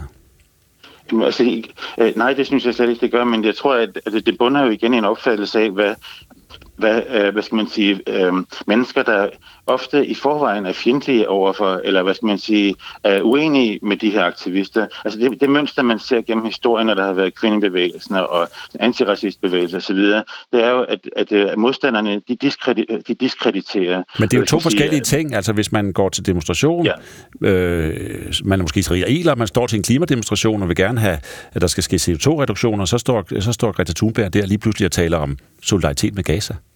Ja, men det, der skal du jo tænke på, at, øh, at det er jo, øh, altså, de, er jo, de er jo mennesker, som lever i den samme verden, og hvis de kun talte om klima hele tiden, så ville de jo, øh, hvad skal man sige, også kunne blive beskyldt for ikke at forholde sig til nogle akutte store kriser. Der er jo andre problemer i verden, og ligesom politikere, ligesom vi alle sammen forholder os til øh, øh, forskellige problemer. Jeg, jeg, jeg, forstår så, godt, jeg forstår godt, at vi ja. har lov til at mene, hvad vi vil, og Greta Thunberg har lov til at blive ældre og blive mere politisk, men, men spørgsmålet ja. er, hvad det betyder for klimakampen, hvis, ja. hvis man begynder at blande de der to ting sammen. Tror du ikke, det kan skade ja. klimakampen, hvis, hvis det bliver blandet sammen i en stor pellemelle, det her? Øh, jamen altså, klimakampen, den er et andet sted, det der er min pointe, den er blevet meget mere ind i politik, men, men så er der også det, altså hvis vi bare skal tage det på et helt øh, simpelt niveau, så var det jo, hvis hun kun talte om, om, øh, om Palæstina eller om den her krig, men, men det her, det er jo, det er jo en del af, af en større helhed. Hun er jo stadigvæk, der er ikke nogen, der tvivler på i klimabevægelsen, at hun er en klimaforkæmper. Så, og hvis der blev tvivl om det, så var det et problem. Så hun kan mene hvad som helst. Hun kunne også mene, at, øh, at det er okay, at Rusland er gået ind i Ukraine. Det vil også være øh, helt okay. Det vil have ikke skade klimakampen. Øh, jamen, det, nej, fordi at der vil hun så gå imod de moralske normer inden for klimabevægelsen. De moralske normer? Ja, det vil sige, det, det som, det som uh, klimabevægelsen, altså det som uh, klimabevægelsen opfatter som rigtigt og forkert, uh, der er klimabevægelsen, den er klart uh, ikke pro-russisk. Nå, det, altså der taler du meget ind i en logik inden for klimabevægelsen, men der er jo mange, som sympatiserer med klimasagen, som gerne vil vil støtte op om den. Tror du ikke, det kan skade klimabevægelsen, hvis, hvis, de, hvis de støtter klimabevægelsen, så også støtter øh, palæstinensernes kamp mod Israel? Øh, jamen, jeg, jeg kan godt forstå spørgsmålet, men jeg tror, at hvis... Øh, øh altså, mit svar det er, at der er ikke nogen i klimabevægelsen, der er i tvivl om, at hun stadigvæk er en klimaforkæmper. Hvis der opstod tvivl om det, så var det. Så kan man sige, at der er forskellige... Der, I en social bevægelse er der altid forskellige opfattelser af, hvad der er den rigtige måde at kæmpe på. Og, og det vil der være nogen, der er uenige i, men, men jeg tror ikke, at, at altså, det der uh, statement, som du læste op fra, fra X, det, uh, det tror jeg ikke er, er delt bredt i, i klimabevægelsen, og det tror jeg, det bunder i, altså det, det, det, det er en afvigende synspunkt faktisk. Tak for vurderingen, Fabian Holt. Ja, selv tak. Lektor ved Roskilde Universitet og ekspert i klima, kommunikation og sociale bevægelser. 19 minutter over syv i klokken. En række af landets mest erfarne kirurger kræver nu et opgør med nogle af de rettigheder, som kræftpatienter har fået de senere år. Det drejer sig blandt andet om de maksimale ventetider for undersøgelse og behandling, der er gældende for stort set alle kræftformer. En rettighed, der øh, ligger i de her såkaldte pakkeforløb for kræft. De lovbestemte ventetider tager nemlig slet ikke hensyn til, om kræftsygdommen er akut eller ej. Sådan lyder det blandt andre fra Jens Hillingsø, overlæge på Rigshospitalet og formand for Dansk Kirurgisk Selskab. De maksimale ventetider er på de 14 dage er politisk bestemt, og den skældner ikke mellem forskellige uh, kræftformer. Det vil sige, at det gælder stort set, eller det gælder alle former for kræft. Og i en periode, som vores sundhedsvæsen er inde i nu med et behov for prioritering, fordi vi både mangler ressourcer og i særdeleshed personalressourcer, er vi nødt til at gøre opmærksom på, at, at der er store patientgrupper, som øh, ikke har nogen øh, muligheder for behandling, fordi vi er nødt til at prioritere kræft så hårdt. Jesper Fisker, administrerende direktør i Kræftens Bekæmpelse. Godmorgen. Godmorgen, Jesper Fisker. Godmorgen. Godmorgen, der var du. Øh, godt, du er med os. Øh, Jesper Fisker, nu, øh, nu hører du så, en, der er en række kirurger og læger, der ønsker at ændre rettighederne, så for eksempel øh, behandling af kræftpatienter kan blive individuelt vurderet, alt efter hvor kritisk sygdommen er. Du synes, det er en dårlig idé, kan jeg forstå. Hvorfor? Jeg synes, det er en dårlig idé helt generelt at tage rettighederne fra kræftpatienter og andre patienter i øvrigt også. Det er simpelthen ikke den rigtige vej at gå. Jeg anerkender, at, øh, at vi har et presset sundhedsvæsen, og hvis øh, en række fagfolk, og det har jeg meget, meget stor respekt for, siger, at der er nogle ting, vi kan gøre på en anden og klogere måde, så vil jeg meget gerne være med til at drøfte det, fordi prioritering, det er et mm. vilkår inden for sundhedsvæsenet, også, også på kræftområdet. Og en af pointerne her er jo så, at der bliver ikke prioriteret sådan rigtigt. Altså hvis kræftsygdommen ikke er akut, hvorfor skal patienten så foran i køen, bare fordi det er kræft? Nu skal man jo få, at kræft jo faktisk er en akut sygdom. Det betyder noget med den tid, man bliver opereret indenfor. Øhm, det er så rigtigt, som Hillingsø gør opmærksom på, at det er lidt forskelligt over forskellige kraftformer, og hvis fagfolkene har et bud på, at vi kan justere i kraftforløbene eller kraftpakkeforløbene, så har vi faktisk været med til at gøre det, tror jeg, 15-20 øh, gange over de seneste år, og jo også nogle gange lagt lidt ekstra tid ind, fordi det var det, der var fagligt fornuftigt. Så den faglige fornuft og justering på baggrund af den med Sundhedsstyrelsen for bordenden, ligesom vi plejer, det er vi helt med på. Men helt mm. generelt at sige, at, øh, at de rettigheder, som kræftpatienter har, øh, at dem må man gå væk fra i presse Men der er jo en, simpelthen ikke er den Der er jo en rettighed her. Du kan ikke sige både, at, øh, at, at det er okay at gøre, som lægerne siger, og samtidig holde fast i rettighederne. For de siger jo, vi er nødt til at gøre noget ved de rettigheder, som kræftpatienterne har. Fordi vi, det går ud over nogle andre patienter. Hvis vi nu tager kræftpakkeforløbene, som du også brugte som eksempel før, så øh, er det jo nogen, som fagfolkene øh, er med til at definere, hvor lang tid skal man have i et kræftpakkeforløb. Og det er dem, dem har vi faktisk justeret tidligere. Så selvom man har en ret til et kræftpakkeforløb, så den ret, man har, øh, den tid, der er involveret, det er faktisk noget, som vi hele tiden justerer. Og hvis fagfolk mener, at der er nogle områder, vi kan justere noget mere, så gør vi gerne det. Og, øh, og det mener men, de jo... Men det er helt almindeligt arbejde. Men det, mener, det, det mener de jo åbenbart, siden de kommer med det opråb, de, de kommer med Øh, og det har, jeg, her. det har jeg stor respekt for, fordi de jo taler ud fra et presse sundhedsvæsen, hvor de hver dag står og skal prioritere mm. øh, mellem patienter, og det er nærmest en umulig opgave, så jeg kan godt forstå, at de er frustrerede. Ja, for eksempel så støder de ind i en mand som øh, Gert Lyksborg. Øh, han blev diagnostiseret med en tarmsygdom i i, øh, for halvandet år siden. Han har i hvert fald ventet halvandet år øh, på at få fjernet den øh, stomi, han ligesom har haft. Han har stået på ventelisten der i halvandet år. Øh, han har ikke kraft, så han kommer hele tiden bag i køen, fortalte han også tidligere på morgenen. Jeg anerkender, at øh, der er selvfølgelig nogle patienter med kraft, som øh, kommer før mig, fordi det er livstruende. Det, det kan ikke gøres om. Men jeg kan sige, at jeg synes, at halvanden år er lang tid at gå og vente. Og så ved jeg, at der bliver opereret andre end mig. Øh, så det er svært at få videre hospitalet, hvor man står på venteliste. Ja, Jesper Fisker, og, og det man vel kan spørge, det er, hvad er det rimelige i, at Gert kommer bag i køen, fordi han ikke har en kraftdiagnose?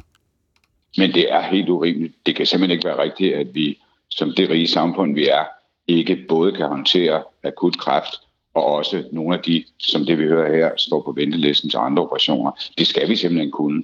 Jeg synes bare ikke, at, at løsningen er, at man så uden en faglig diskussion bare tager nogle rettigheder fra en patientgruppe. Man skal huske på, for 20 år siden, der, der døde man faktisk ved at ligge på venteliste i, i Danmark, fordi vi ikke havde håndteret vores kræftområde ordentligt. Så har vi prioriteret det. Vi er blevet rigtig, rigtig dygtige de sidste 20 år. Overlevelsen er tordnet i vejret. Vi er en international succes. Det er et af de bedste steder i Danmark at blive behandlet, eller i verden at blive Mm. behandlet for kræft i Danmark. Så vi skal kunne både sørge for, at patienter uden kræft og patienter med kræft bliver behandlet ordentligt i vores sundhedsvæsen. Og det er jo det, vi der er svært. Det er jo til. det, der er svært i et presset sundhedssystem, og man kan godt være enig med dig i, at det bør vi have råd til. Det har vi bare ikke lige nu. Vi har ikke hænderne til det. Er det så ikke tiden til at gå ind og ja, fjerne nogle af de rettigheder, som nogle af de kræftpatienter har fået, som måske ikke har brug for den der akutbehandling, der ligger i pakkerne? Altså, som Jens Hingsø siger, så kan der være nogle kræftpakkeforløb, hvor man kan gå ind og se på, om den tidsramme, vi har lagt, at det er den mest fornuftige med den faglige viden, vi har i dag.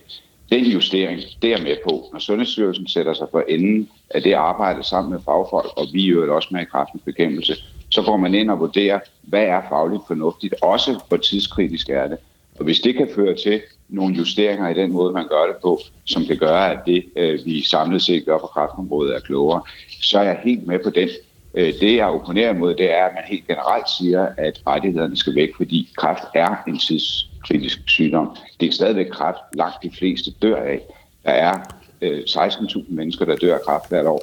Så vi skal, vi skal have et sundhedsvæsen, som er stærkt nok, som er prioriteret højt nok, til både at kunne håndtere kræft, men selvfølgelig også at kunne håndtere de andre patienter. Men Jesper Fisker, øh, kræftens bekæmpelse er, kan man måske sige, storebroren blandt patientforeningerne, en meget stor og, og, og magtfuld forening. Har I et ansvar for, at der er blevet skabt så meget fokus på kræft, at de har fået så, kan man sige, øh, vidtrækkende rettigheder kræftpatienterne, at det er gået ud over øh, mulighederne øh, for andre patienter, som må vente længere i køen? Og jeg tror desværre, at grunden til, at kræft fylder så meget, det er, at vi alle sammen har det inde på livet. En tredjedel af os får kræft, og to tredjedel per pårørende. Det fylder Ja, i det, det, det, det anerkender jeg fuldt ud, men, Det- men har I det som stor patientorganisation også, og storebror, kan man sige, i den her sammenhæng, også et ansvar for at tale de mindre magtfulde patientorganisationer sag, altså Ja, de vi. patienter, som, som måske ikke har så stort et talerør som jeres. Ja, det har vi et ansvar for. Vi har et ansvar for at løfte alt, hvad vi kan i sundhedsvæsenet. Derfor arbejder vi sammen om hele forebyggelsesdagsordenen. Vores rådgivning breder sig også ud i forhold til andre kræftpatienter. Så det har vi helt bestemt. Altså, vi, grunden til, at kræftens bekæmpelse fylder noget, er jo desværre på baggrund af, at kræft fylder noget.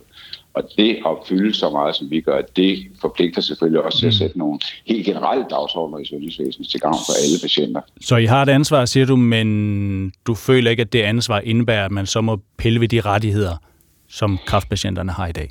Jo, jeg synes gerne, man kan gå ind og se på, om der er nogen af de måder, vi gør tingene på, der er kloge nok. Jeg tror ikke, vejen frem, det er helt generelt at sige, at nu skal rettighederne for kræftpatienterne øh, ændres. Der kan være områder, hvor man kan gå ind på enkelte sygdomsområder eller enkelte kræftpakkeforløb og sige, det her det kan vi gøre klogere. Mm. Det gør vi i øvrigt løbende, og den del af det er jeg helt med på. Og hvis det kan være med til at lette øh, særligt de kirurger, som jeg anerkender, står i en meget, meget svær situation i vores sundhedsvæsen, så er vi helt med på det. Jesper Fisker, tak for det. Tak for at være med os. Så tak. Og svare. Administrerende direktør i Kræftens Bekæmpelse. Tre minutter i halv otte er klokken.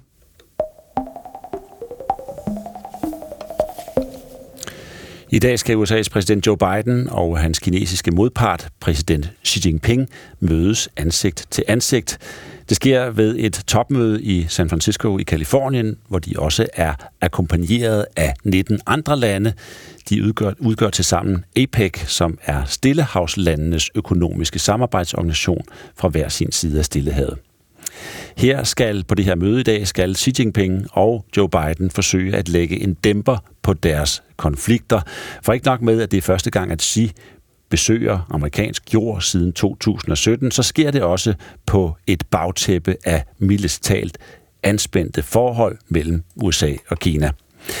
På gaden i Shanghai håber 58-årige Jiang bare på, at de to præsidenter i dag kan blive enige om noget, men hans syn på USA har ændret sig. Nye Borgerlige gik frem. Seks mandater fremgang på to. Nu gik det lige... Hov, det var ikke... Ja, hvor er vi fra henne, Søren? Fra, Jeg- fra jeg- gaden i Shanghai, det her. Hvor er vi... Mm, Vi er simpelthen et forkert sted. Øh, ja. Jeg er simpelthen sprunget for langt frem i vores Ja, er du ikke det? Du, jeg, kunne godt se på dig, du var jeg, helt Jeg, stille. jeg tænkte, ved du noget, jeg ikke ved? Ja, men Det er jeg, jeg, er simpelthen, jeg beklager. Det er en historie, vi vender tilbage til. Vi skal nok høre øh, 58-årige Jiang øh, senere i udsendelsen, men jeg har simpelthen øh, sprunget en halv time frem. Okay, fordi lige nu, egentlig skulle vi, og det skal vi vel, skal vi ikke lige tage et hurtigt tur til demokraterne i USA, der har havnet i intern splid det skal vi. om landets uh, uforbeholdende støtte til Israel i, i krigen mod Hamas i Gaza. Ja, demokraterne øh, oplever i øjeblikket, at snesevis af embedsmænd i det amerikanske udenrigsministerium de seneste uger har sendt en række breve via særlige kanaler til udenrigsminister Anthony Blinken.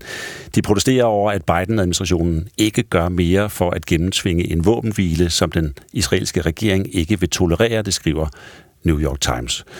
Og så når vi frem til dig, Rasmus Sinding Søndergaard. Godmorgen. Godmorgen. Du er seniorforsker ved Dansk Institut for Internationale Studier med speciale i USA's indrigspolitik og diplomati. Hvad er det, de her utilfredse embedsmænd kræver for at få Biden-regeringen til at ændre på sin, må man sige, pro-israelske linje under krigen i Gaza? Jamen, det de først og fremmest udtrykker i, i deres brev, i det her interne brev her, det er jo grundlæggende sådan en kritik af det, de opfatter som en sådan for ubetinget støtte til Israel. Noget, som vi også har hørt fra demonstranter på universitetscampus og andre steder i USA.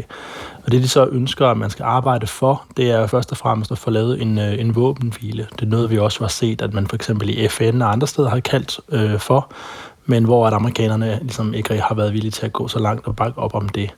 Og så taler de om andre ting også, som at man selvfølgelig gerne vil afhjælpe den humanitære katastrofe i Gaza ved, og man skal gøre mere for at få nødhjælp ind, og man skal se, at man kan hjælpe med at få gislerne ud også. Så der er flere ting i det, men grundlæggende handler det jo om, at man opfatter den amerikanske støtte til Israel som værende så for, for ubetinget, og man ønsker, at man skal være mere, lægge mere pres på Israel over for at få stanset øh, kampen i Gaza. Ja, fordi man kan sige, at historisk har demokraterne i USA stået last og bræst øh, med Israel under deres krige med naboerne. Den her gang, er der noget, der ændrer sig?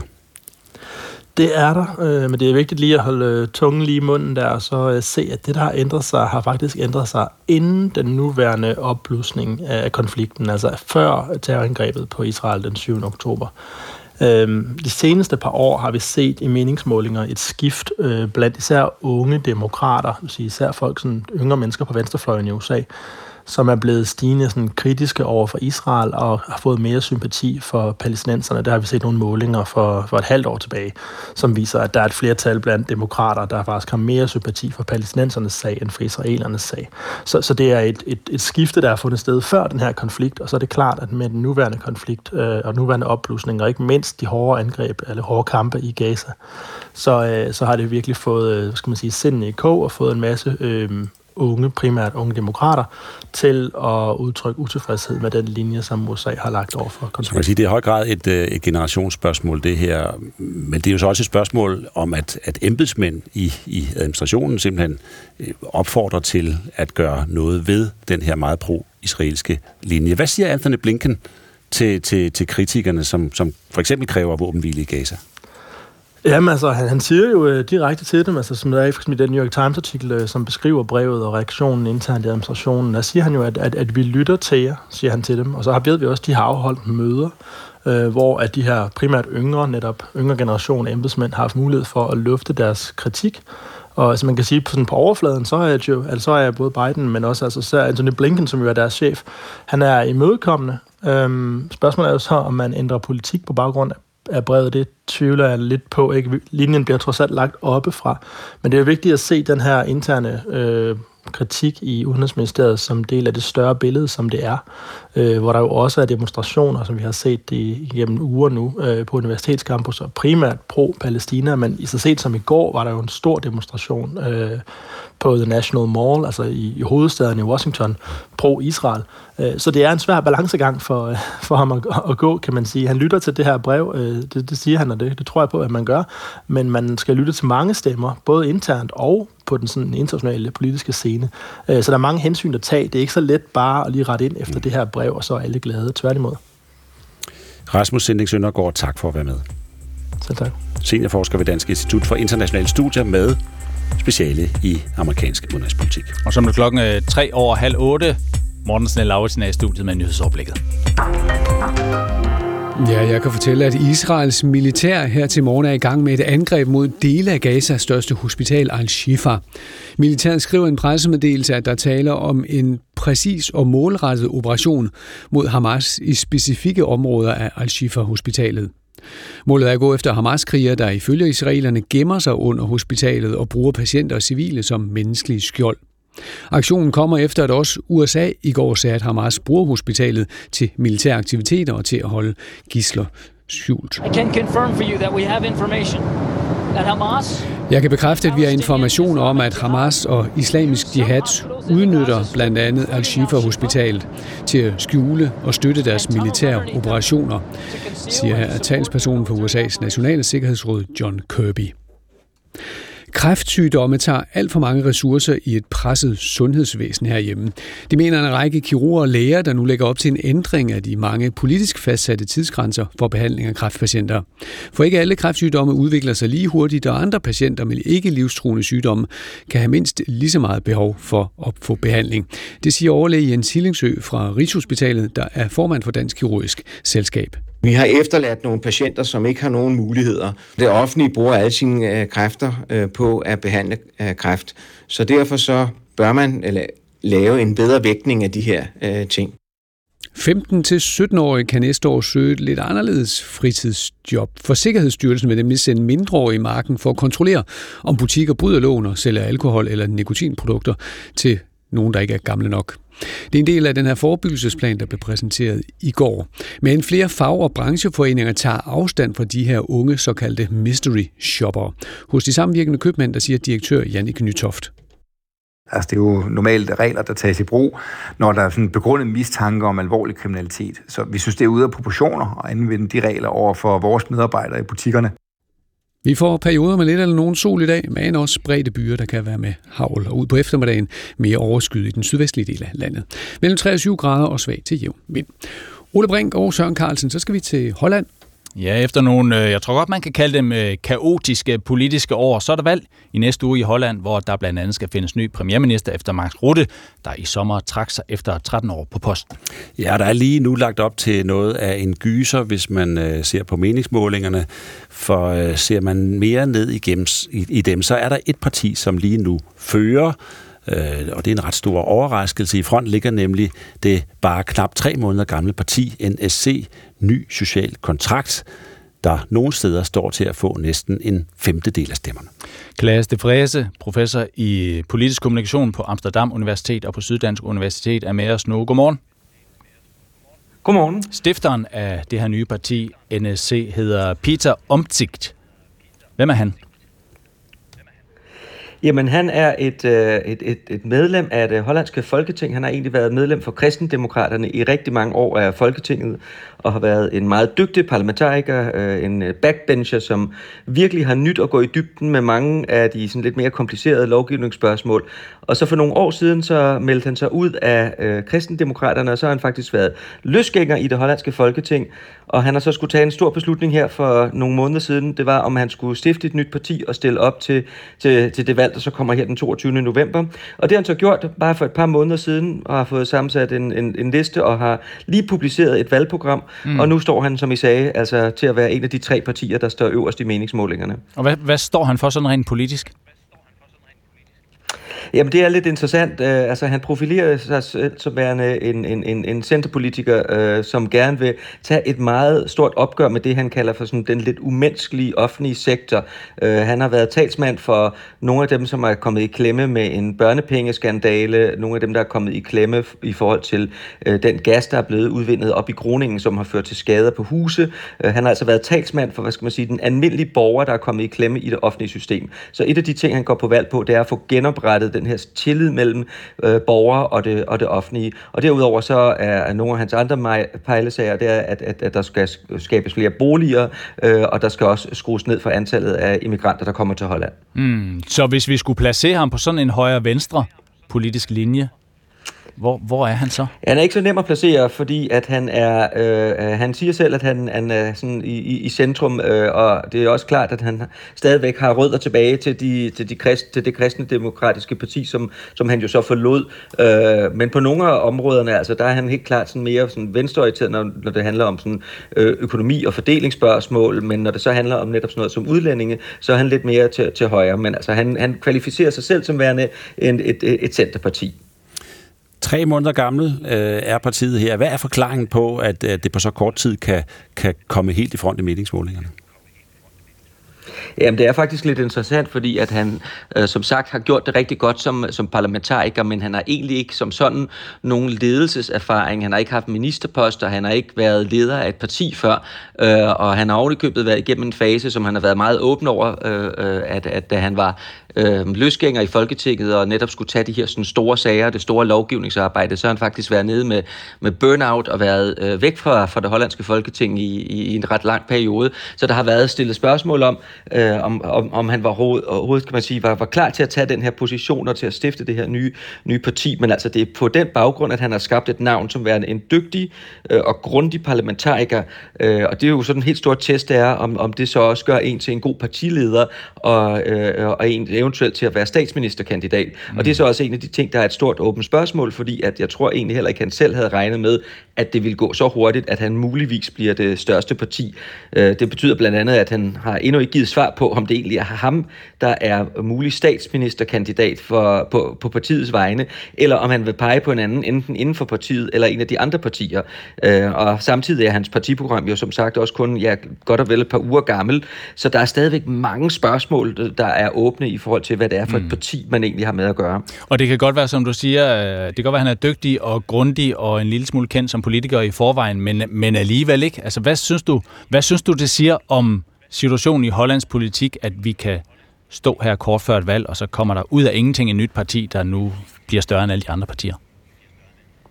Ja, men det, det understreger nok en af de ting, vi har set i, i, i Hollands politik i det seneste år, det er, at der er øh, meget volatilitet, det vil sige, at der er mange vælgere, der skifter parti fra valg til valg, og der er faktisk også rigtig mange vælgere, som først tager stilling sent i en valgkamp, og det betyder også, at man skal tage nogle af de meningsmålinger, vi ser nu, måske med et grænsalt. Øh, det kan godt være, at de holder stik, men, men der er en tendens til, at hollandske vælgere faktisk beslutter sig ret sent, og at de også øh, har det fint med at skifte parti fra valg til valg.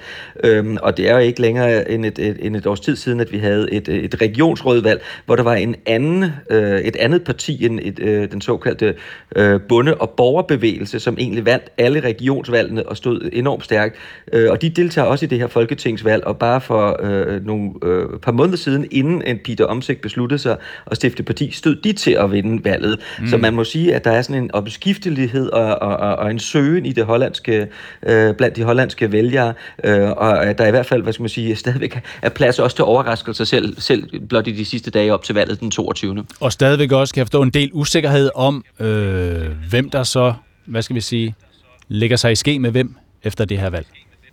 I, Ja, man kan sige, øh, selvom Peter Omsigt eventuelt går hen og vinder valget, så vinder han jo ikke valget som, som, som et parti, kan man sige. Så han vil altid, og det vil de andre partier også, skulle, øh, skulle ud og prøve at finde øh, koalitionspartnere. Øh, og der er det også interessant at notere sig, at faktisk øh, det liberale parti, det der hedder VVD-partiet, som er det parti, øh, Mark Rutte har været statsminister for i, i de her 13 år, øh, der var mange, der havde spået, at de ville gøre det dårligt efter så mange år med Rutte og en ny partileder.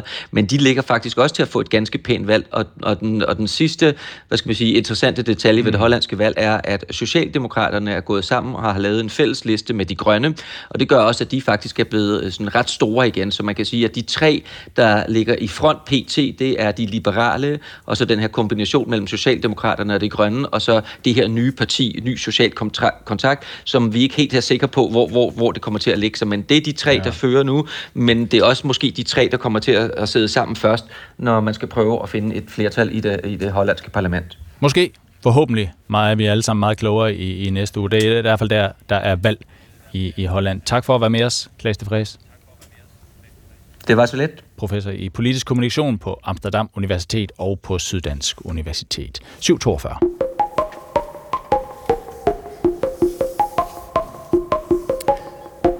Jeg kunne næsten ikke vente med at komme i gang med historien for en halv times tid siden. Historien om, at der er topmøde øh, i dag i San Francisco i Kalifornien mellem USA's præsident Joe Biden og den kinesiske modpart, præsident Xi Jinping.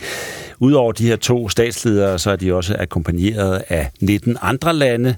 De udgør til sammen APEC, som er Stillehavslandenes økonomiske samarbejdsorganisation fra hver sin side af Stillehavet. Ja, og det er første gang øh, Xi Jinping besøger USA er på amerikansk jord siden 2017, øh, og det er jo øh, på et bagtæppe af et mildt sagt anspændt forhold mellem USA og Kina. Vi skal lige forbi gaden i Shanghai. Her er 58-årige Jian Sichuan.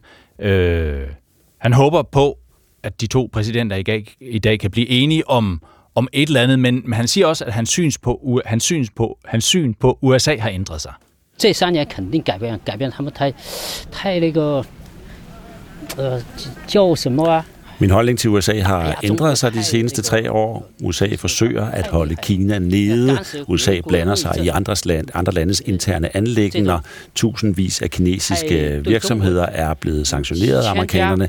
Kina vil ikke skabe problemer, men vi er ikke bange for problemer, lyder det her.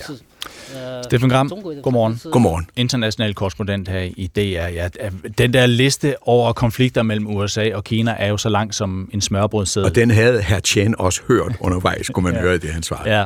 Men hvad er, det, hvad er det fra toppen af de to stormagter skal tale om i dag? Fra toppen, der vil det fra, øh, i virkeligheden fra begge, men især fra Xi, øh, være Taiwan. Taiwan er helt afgørende, og Xi han kommer til USA, kommer til Biden for at fortælle ham, at han skal altså lade være med at støtte Taiwan, øh, og der skal jo være præsidentvalg her i januar. Og, øh, og det er meget, meget ømtåligt. Der er konflikter, der er øh, sejl, mulig, altså risikoen for sammenstød i øh, Taiwan strædet mellem amerikanske skibe og kinesiske skibe, og taiwanesiske og kinesiske skibe. Så det er virkelig den, altså det er den helt store knast for dem begge to. Mm. Og, og som vi lige fik sagt, det er sådan et bagtæppe af et ekstremt anspændt øh, forhold. Mm. Øh, smørbrødsedlen er simpelthen så lang, når vi skal liste det hele op, som, som de kunne diskutere, de to, de to herrer der. Hvordan er vi egentlig nået derhen, Steffen, hvor forholdet er blevet så anspændt? Jamen, forholdet, vi skal jo virkelig meget langt tilbage. Fra det øjeblik, hvor vi står i en situation, hvor vi har øh, den nye supermagt, øh, og hvordan bliver den nye supermagt modtaget? Den gamle supermagt, er der plads til dem begge to? Og lidt efter lidt, så er det jo, at kineserne udvikler sig øh, til at blive det, det er i dag. Og øh, så kommer hele situationen med Xi Jinping, der kommer ind, øh, ny præsident, og et helt anderledes kinesisk kommunistparti. Måden, han styrer på, er helt anderledes. Øh, det får folk ude i Asien, det er japanerne, koreanerne, taiwaneserne osv., til at sige, sig mig, at det er en ny Mao Zedong, vi har i gang? Er det et diktatur af en helt anden skuffe, vi har i gang? Er dialogen internt i Kina forsvundet osv.? Øh, det er den ene side, og den anden side, det er så, at, øh, at amerikanerne fornemmer og forstår, at de står over for en anden ledelse. Samtidig så er der så Xi Jinpings oplevelse i 2015 af øh, Obama hvad er det, amerikanerne egentlig vil? Og der vender Obama, øh, slutter Xi Jinping tilbage til Kina efter sit besøg hos Obama og siger, hør her, det amerikanerne er ude på, det er at blokere for os. Det er at indeholde os, og der holder han taler blandt andet til sine militære ledelser og siger, I skal forberede jer på krig. For af for alvor begynder konflikten, og det er på handel, det er på øh, politiske statements, det er på udviklingen af Xi's forhold til Putin. Øh, det hele hvad skal vi sige, det hele forholdet, der skilles mellem dem, og kineserne hælder mere og mere over til Putin, og der er det for alvor, at mm. konflikterne tager til. Og i forhold til det her møde, så siger du, at der vil Xi Jinping gerne lige vil have den ikke fra mm. USA, går ud fra og sige, ja, vi skal nok holde os fra Taiwan. Det er i hvert fald deres budskab. At han vil have, at amerikanerne, at Biden skal sige, jeg skal nok lade være med aktivt at støtte øh, at, at støtte øh, den antikinesiske ja. kandidat, øh, der stiller op til valget på Taiwan ja. i januar. Men, men, men Biden, hvad tror du, Joe Biden, hvad vil han have ud af mødet?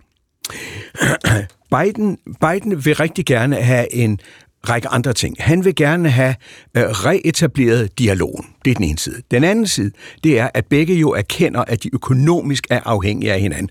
Og vi må erkende alle os andre, at vi er afhængige af, at de kan handle med hinanden. Øh, det Biden så gerne vil have, det han vil have genoptaget øh, de militære kommunikationer. Øh, efter Nancy Pelosi, den tidligere formand for repræsentanternes hus i USA, var på Taiwan for lidt over et år siden, der lukkede kineserne ned for de ellers normale øh, militære kommunikationer mellem Pentagon og øh, det tilsvarende øh, forsvarsministerium i Kina.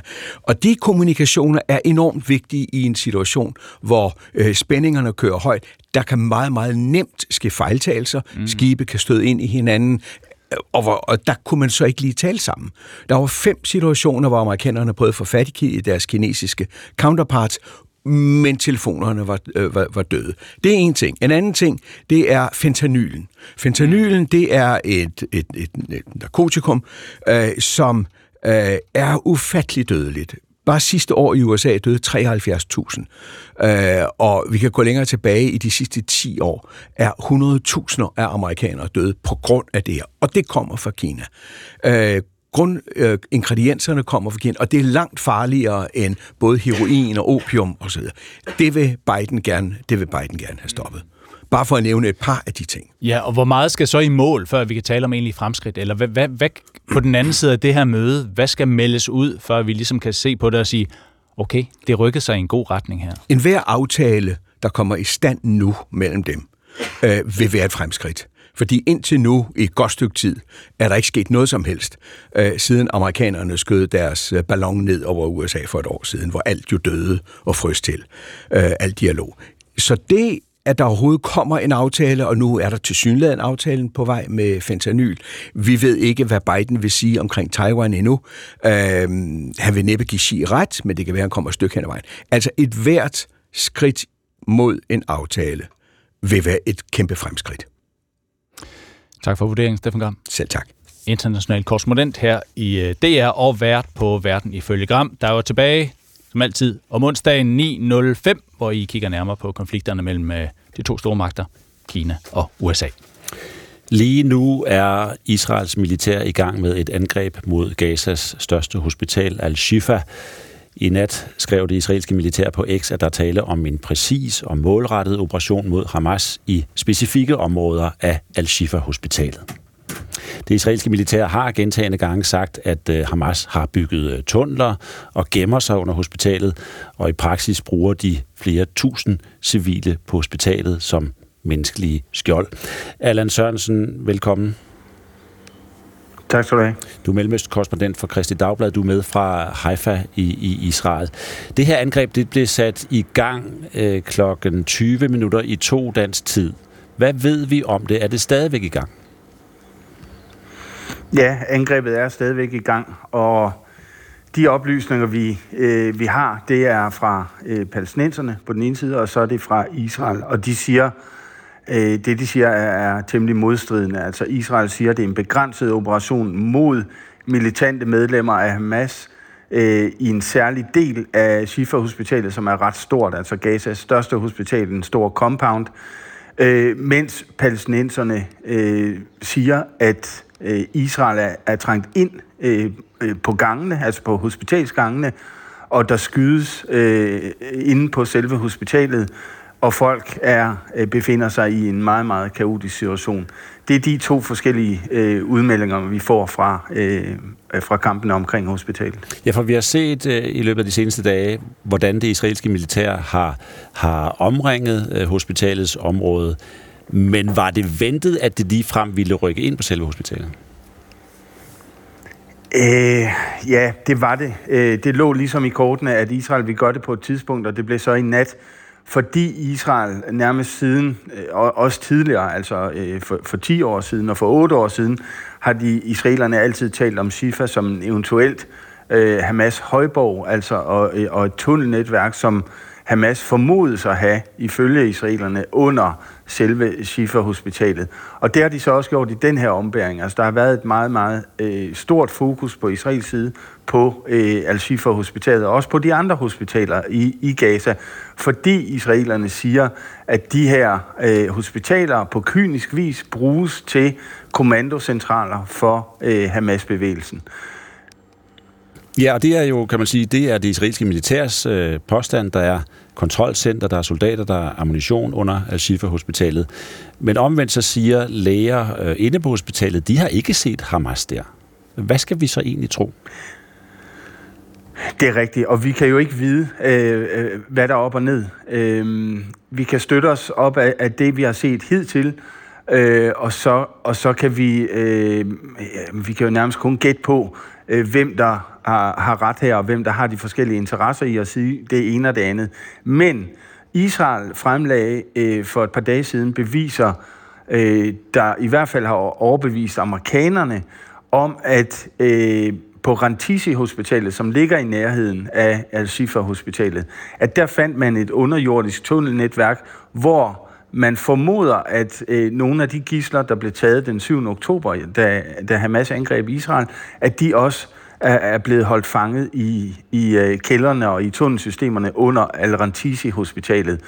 Øh, Israel gjorde et stort nummer ud af at, at, at fremlægge de her videooptagelser og billeder til øh, især vestlige medier, øh, amerikanske og europæiske medier, for at få overbevist Europa og USA om, at Hamas i virkeligheden, altså det er ikke kun en israelsk påstand, men at Hamas virkelig bruger de her steder som øh, ammunitionsdepoter og til opbevaring af, af gisler og også til øh, sine egne kommandocentraler.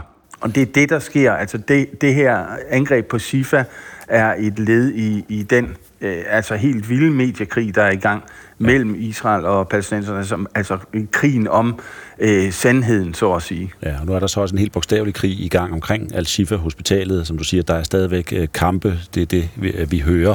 Øh, og ifølge øh, det israelske militær, så er der, ud over soldater naturligvis, så er der også både et lægehold og arabisk talende med inde hospitalet, øh, med inde på hospitalet.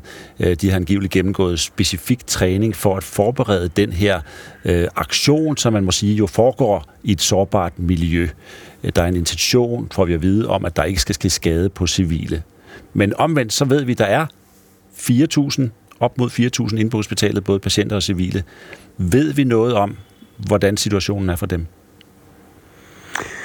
Nej, det gør vi ikke. Øh, det eneste, jeg, altså jeg, jeg hører fra palæstinensiske kilder, at der er, er kaos, og der bliver skudt inde på gangene. Jeg har set en enkelt øh, videooptagelse. Altså det, Israel har åbenbart øh, brudt netværket eller mørkelagt området, så, sådan at der ikke er telefon- eller netværksforbindelse. Og det betyder, at vi ikke får særlig mange videoer øh, fra stedet. Altså folk kan simpelthen ikke sende, og de kan ikke øh, ringe ud, øh, dem der eventuelt er inde på hospitalet. Men der er en video, som jeg har set, og det, jeg kan selvfølgelig ikke verificere, at den er fra øh, de natlige kampe her øh, fra El Shifa Hospital. Men hvis, hvis det er, hvis videoen er fra de kampe, jamen så, øh, så er det billeder af en, en virkelig, virkelig kaotisk situation, hvor folk løber rundt på gangene, øh, råber og skriger, øh, og man hører skudsalver i, i baggrunden.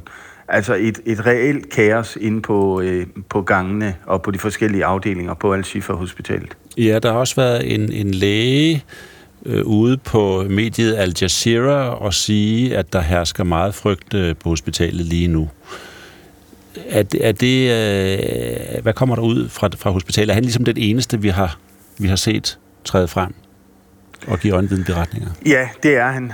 Øhm, øh, øh, plus øh, forskellige palæstinensiske medier, som citerer den samme øh, læge, fordi det er åbenbart ham, man, man kan komme i, i, øh, i kontakt med i øjeblikket, og det er ham, der udtaler sig. Men om han selv har øh, øjenvide beretninger fra hospitalet, det ved vi jo ikke. Øhm, og derfor er det meget svært at sige, om, og jeg, jeg synes, man skal være forsigtig med, altså man kan, vi kan gengive, hvad israelerne siger, vi kan gengive, hvad palæstinenserne siger, men vi skal være meget, meget forsigtige, fordi øh, begge parter har en interesse, øh, en, en øget interesse, vil jeg sige, i at at det er deres version af, af det, der kommer ud, som, som resten af verden hører. Og det er altså to modstridende øh, beretninger. Ja. Udover det kaos, som selvfølgelig er skabt. Altså, vi ved alle sammen, at der er en kaotisk øh, stemning og en øh, altså forfærdelig kaos lige nu øh, på hospitalet. Det synes vi alle sammen at kunne være enige om. Men hvad der præcis foregår, på hvilke gange, på hvilke afdelinger, og hvem der præcis opholder sig hvor, det ved vi ikke. Ja, som du siger, der er en, der er en mediekrig øh, om, hvorvidt hospitalet bliver brugt af Hamas som øh, en eller anden form for militært hovedkvarter.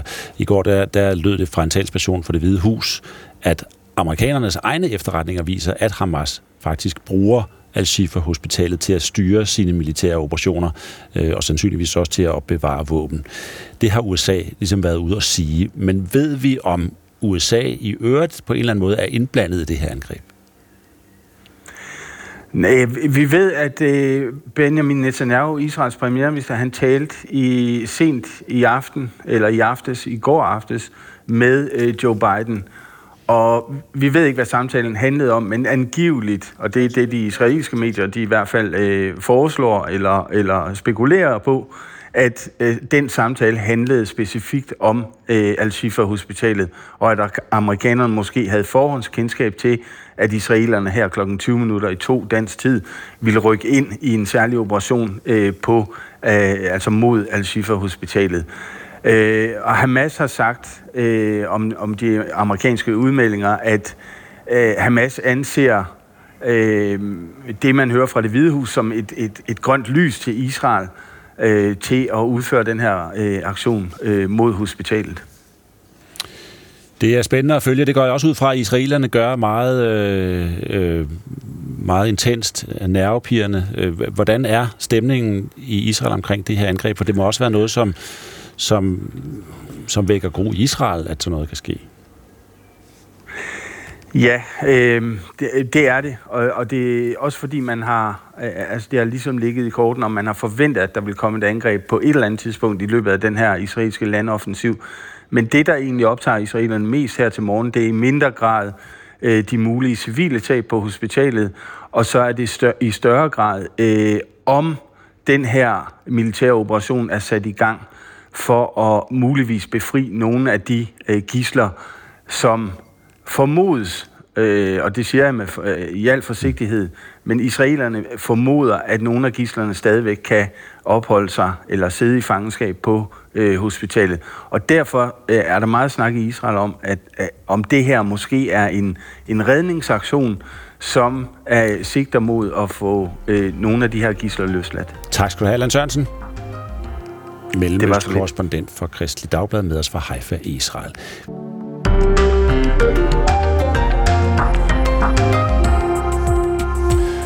Godmorgen igen.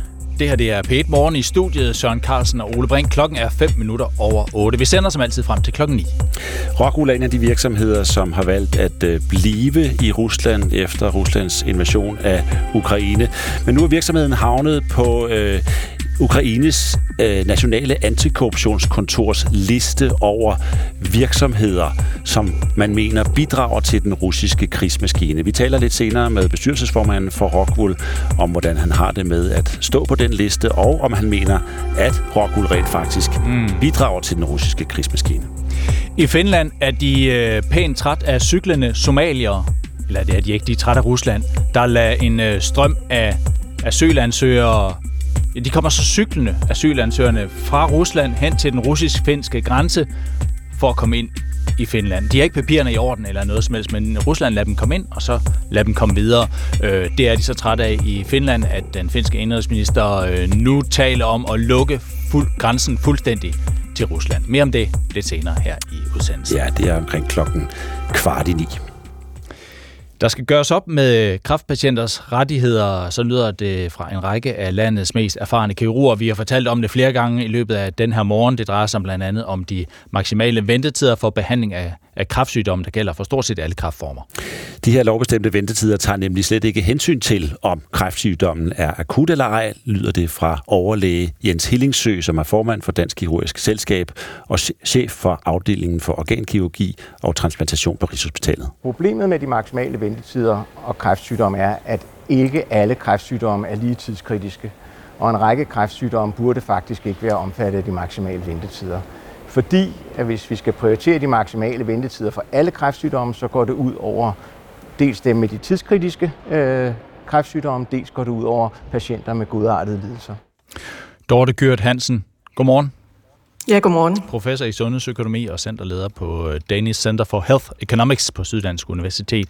Nu har vi så en række kraftlæger, eller øh, en række kirurger, der mener, at der bør laves et, ja, et opgør, kan vi godt kalde det, med kraft, pakkernes rettigheder, de rettigheder, der er indbygget i, i, øh, i kraftbehandlingen i Danmark. Synes du, at lærerne har en pointe?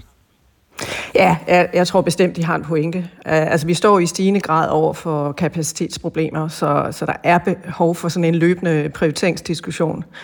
Og, og når der er stigende pres på ressourcerne, så, så skal vi jo sørge for at fordele dem rigtigt. Uh, vi skal sikre, at dem, der får hurtig adgang til, til ydelserne, er dem, der har størst gevinst øh, ved, ved hurtig behandling. Øh, og der er uden tvivl rigtig mange kraftpatienter, øh, der har behov for at blive behandlet hurtigt, men, men, øh, men det er nok ikke øh, alle kraftpatienter, for, for hvem det gælder, og det er lige vigtigt.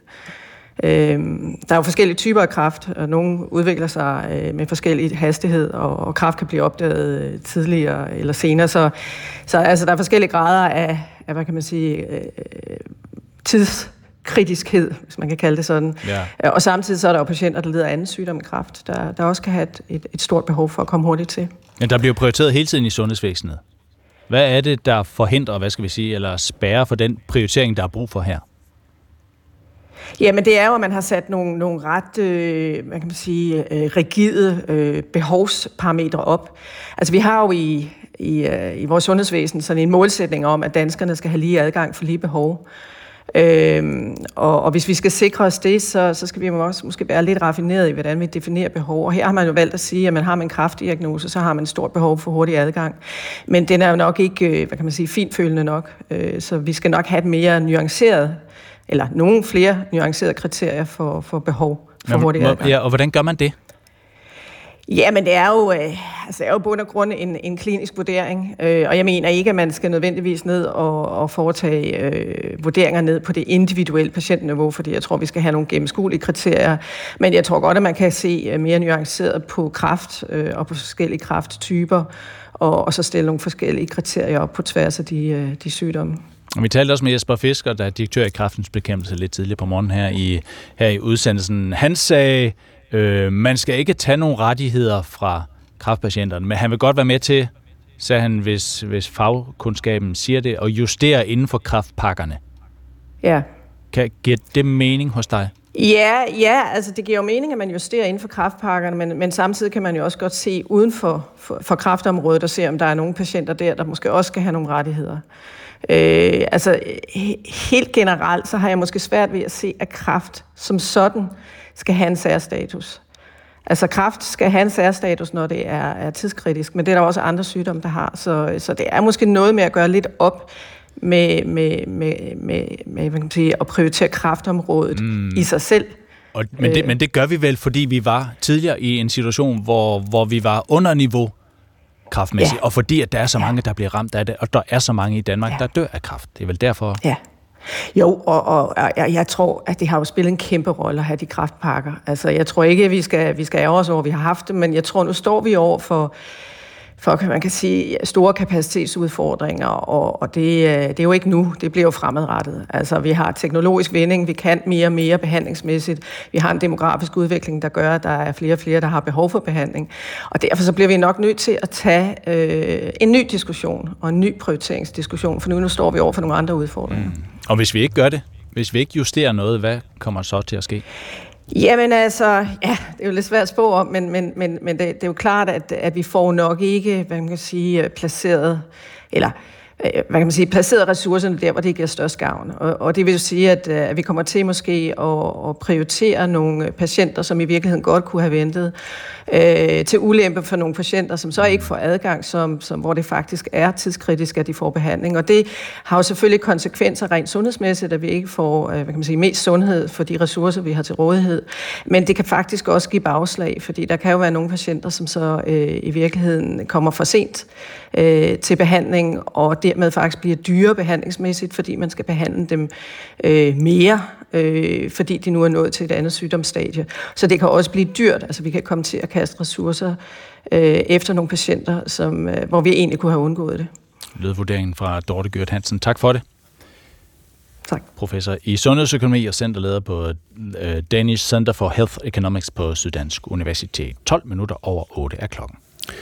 Mens mange udlandske virksomheder valgte at forlade Rusland, da krigen i Ukraine brød ud, altså den nuværende krig, valgte blandt andre danske Rockwool at blive i landet, og der er det stadig. Nu har Rockwool så fået markatet international krigssponsor af Ukraines nationale antikorruptionskontor, som har tilføjet virksomheden på en særlig liste over nu 49 virksomheder, heraf 24 europæiske, som de mener bidrager til den russiske krigsmaskine. Ja, sådan skrev Danwatch og Ekstrabladet i mandags, og de to medier har også beskrevet, hvordan øh, Rockwool siden 2014, øh, efter Ruslands ulovlige annektering af Krim, gennem officielle leverandører har solgt produkter, der er anvendt i mindst 31 krigsskibe og ubåde i den russiske flåde. Med os her i studiet har vi nu bestyrelsesformand for Rockwool, Thomas Kæler. Godmorgen. Godmorgen. Bidrager Rockwool til den russiske krigsmaskine, som Ukraines antikorruptionskontor siger? Altså, det, det er klart, at når øh, der er et selskab i Rusland, der tjener penge og betaler skat, så kan man jo godt sige, at det øh, på den måde bidrager til den russiske økonomi.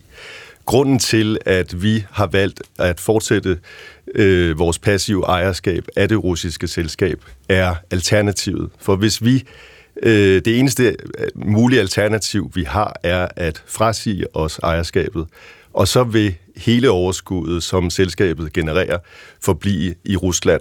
Og det vil være øh, fire til fem gange så meget, som det vi i dag betaler i skat. Så ja, øh, et selskab, der opererer i Rusland, betaler skat i Rusland, men... Så I bidrager til den russiske krigsmaskine?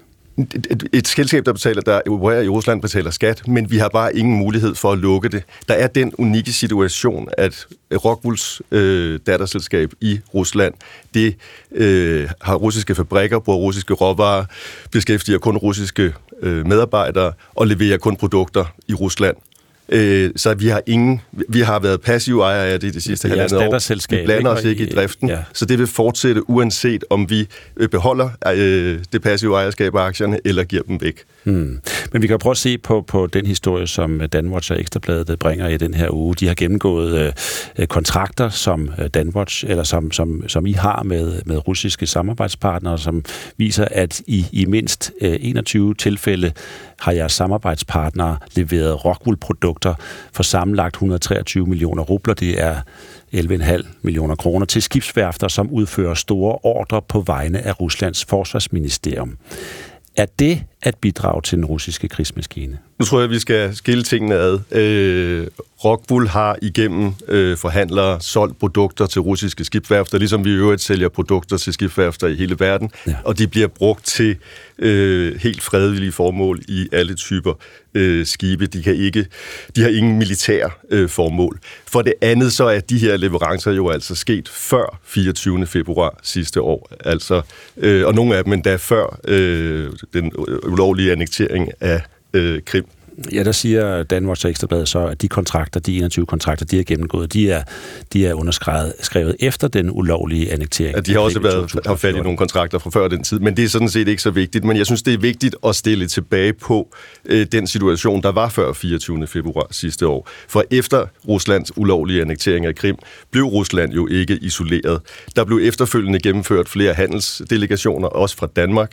Der blev afholdt vinter-OL, der blev afholdt VM i fodbold, og øh, må jeg også minde om, at Energistyrelsen i to, så sent som i 2020 godkendte, at Nord Stream 2 kunne føres igennem dansk farvand. Så det var jo den situation, vi arbejdede i, og vi valgte efter Krim at fortsætte vores aktiviteter. Men I, men I vidste jo godt, at, øh, at EU havde indført en række sanktioner, også tilbage i 2014. Naturligvis har Rusland, vi... og I vidste jo også godt, at øh, øh, Ruslands militær foretog sig ting, som EU mente var imod international lov. Så hvad var jeres overvejelser i forhold til... Vi har fulgt med i alle at, at, at levere øh, produkter, Rockwool-produkter til et værft, som, øh, som så viser sig at samarbejde med det russiske militær. Vi har øh, fulgt situationen nøje. Vi har som altid overholdt alle sanktioner, alle øh, retningslinjer fra øh, de danske og internationale myndigheder, og absolut holdt os inden for, øh, inden for det.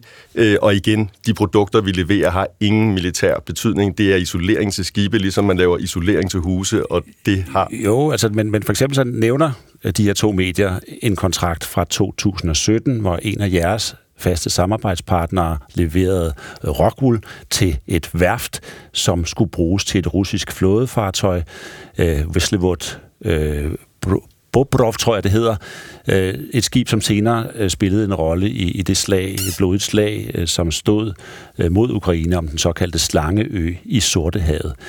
Har det betydet, at de har bidraget til den russiske krigsmaskine? De skibe havde været fuldt funktionelle, uanset om vi havde leveret eller nogen andre havde leveret de standardprodukter, som vi leverer til marinefartøjer. Der er russiske producenter, der laver noget lignende. Der er en masse andre europæiske øh, og, og internationale producenter, så det har ingen øh, relevans i forhold til Ruslands aggression. Der tror jeg, man må kigge på... Øh... Men, men jeg spørger ikke, hvad andre ville have gjort, men, men, men I, I har vel et ansvar for de ting, I foretager jer. Når I leverer vi, vi har klart et ansvar. til et skib, som senere viser sig at træde ind i, i krigen mod Ukraine, og det er materiale, I leverer på et tidspunkt, hvor I ved, at russisk militær foretager øh, handlinger, som er imod international lov. Vi, vi har et ansvar for at leve op til international lov og følge alle sanktioner. Det har vi gjort i hele perioden. Men naturligvis kan vi ikke foretage os, øh, tage ansvar for, hvad øh, Rusland måtte have besluttet at gøre med nogle skibe, der har øh, produkter ombord. Men I kan vel tage ansvaret for, om I leverer materialer ind til en russisk krigsmaskine, som overtræder internationalt Vi har ikke leveret til en russisk krigsmaskine. Vi har jo ikke leveret til nogle værfter, efter at Rusland gik i angrebskrig i Ukraine. Men I har gjort det efter, Men vi har at de overtrådte international lov. For eksempel ved at gå ind i Georgien i 2008 og øh, annektere Ukraine i 2000, eller hvad, Krim i 2014. Vi har fulgt alle sanktioner. Vi har, øh, øh, som jeg sagde, øh, fulgt den danske regering, som jo endda i 2020 gav øh, tilladelse til Nord Stream 2. Så jeg synes, at den kritik er ret forfejlet. Så du siger, I har fulgt alle sanktioner, I har fulgt al lovgivning. Hvad med rent moralsk? Hvordan ser du på det rent moralsk, at I er en del af, ja, I leverer til øh, en russisk angrebskrig? Ja, så nej, indirekte nej, i undskyld, hvert fald. Undskyld, vi har før den russiske angrebskrig, har nogle af vores samarbejdspartnere leveret øh, isoleringsprodukter til mm. nogle russiske skibsværfter. Men I har en virksomhed over datterselskab, der bliver betalt skat, der går ind i den store øh, pulje, som som selvfølgelig også føder den, den, det russiske militær. Jeg spørger bare om det rent moralske i det her. Jeg er med på, Jamen, I, I overholder al lovgivning. Hvordan ser du på det? Hvordan har du det nede i maven med det, I gør? Jamen, jeg sover rigtig godt om natten, fordi vi gør det, der er mindst forkert. Vi er i en fastlåst situation, hvor vi kan vælge mellem at fastholde vores passive ejerskab, Øh, og ja, så betaler vi nogle skatter, men vi beholder kontrollen med vores fabrikker, der i øvrigt har øh, helt unik teknologi, og vi kan kontrollere langt størstedelen af de, det overskud, der bliver genereret. Alternativet, vi har, det eneste alternativ, vi har, det er at forære vores aktier væk, og så vil der ende 4-5 gange så mange penge i Rusland, og derudover vil øh, det tage cirka 50 års skattebetalinger at øh, komme op på den værdi, som øh, fabrikkerne og forretningen er værd. Vi må forstå, at det er en, en løbende forretning, som vil køre videre, uanset om vi ejer aktierne. Men kan du forklare, hvorfor kan de ikke se det i Ukraine? De er jo tydeligvis utilfredse med, at I og en række andre virksomheder stadigvæk er i Rusland. Og det er vi ked af, og vi øh, prøver at få kontakt til de relevante ukrainske myndigheder for at få dem til at se de meget begrænsede handlemuligheder, vi har, og, øh, og forhåbentlig komme i en et dialog med dem om, at vi gør det, der er mindst dårligt i den meget uheldige og ubehagelige situation, som vi alle sammen er i. Ja, ifølge Ukraines antikorruptionskontor, så betalte i mere end 16 millioner dollar i overskudsskat til det russiske budget i 2022. Øh, og de siger, at et hvert beløb bidrager til aggressorstaten, som fortsætter med at føre dens uprovokerede krig mod Ukraines øh, civile og infrastruktur. Og det, og det er jo præcis og, min point. Og, og, og så siger jeg bare, altså, øh, I, I skal stå til ansvar for, for det, I gør. Ja, men min, min point er præcis, at, at, at hvis vi gør noget andet, altså hvis vi frasiger os ejerskabet, så vil det, det beløb blive fire eller femdoblet hvert år, som vil være penge, som kan bruges i Rusland. Og samtidig så vil vi efterlade fabrikker og teknologi, som det vil tage 50 år Men det handler vel om, hvor I placerer jer, om I vil bidrage til den russiske krigsmaskine. Forstår du Ukraine, når de siger, at det skal I ikke gøre? Jeg forstår øh, Ukraine, og øh, jeg forstår situationen, og der er en masse følelser på spil, og det, øh, det er jo yderst ubehageligt for alle. Jeg vil gerne have mulighed for at forklare til de ukrainske myndigheder, at jeg kan godt forstå, at, at, øh, at de synes, det er underligt, at vi betaler skat i Rusland. Men de bliver, vi bliver bare nødt til også at gøre opmærksom på, at alternativet er, at vi kommer til at, eller at det russiske men, selskab kommer til at bidrage med 4-5 ja, gange så mange I har jo et valg her. Ikke? I kan jo trække jer. Vi kan forære vores aktier, vi kan, vi kan frasige os ejerskabet. Hvis I vil. Og ligger men, der ikke også et, et tydeligt signal om, hvor I står som virksomhed? Hvis I siger, at vi vil ikke være med til det her, vi vender Ruslands rygge, vi vender Rusland ryggen og bakker op om Ukraine her. Jeg er, sætter en ære i, at Rockbull heller lader sig kritisere for at gøre, hvad vi mener, der er rigtigt, end at blive rost for noget, vi mener er forkert. Og i denne her situation, hvor vi kun har de her meget begrænsede handlemuligheder, der er det, vi gør, den men, mindst dårlige. Men gør I det her for Ukraines skyld, eller for jeres egen skyld? Vi gør det her, fordi vi har vurderet, at det er det, der er mindst øh, dårligt. Så I gør det ikke for, at I kan selv kan tjene, tjene penge på det her? I gør det udelukkende for Ukraines skyld? Vi øh, har vurderet, at øh, hvis vi øh, opfrasiger vores ejerskab, så vil der tilfælde den russiske stat og russiske ejere, nye russiske ejere, meget større beløb, end der gør i den nuværende situation, og derfor har vi valgt den mindst dårlige løsning, at fastholde vores passive ejerskab. Og den mindst dårlige løsning for jer selv, fordi I vil miste penge. Vi vil miste vores unikke teknologi, som er verdensførende, og som vi meget, meget nødig vil have, falder i hænderne på konkurrenter. Men Øh, moralsk mener vi også, det er det helt rigtige, fordi hvis vi gør noget andet, så vil der tilfælde meget større beløb til den russiske øh, stat. Tak skal du have, Thomas Kæler, som altså er bestyrelsesformand for Rockwool. Og med det, der blev klokken 23 minutter over 8.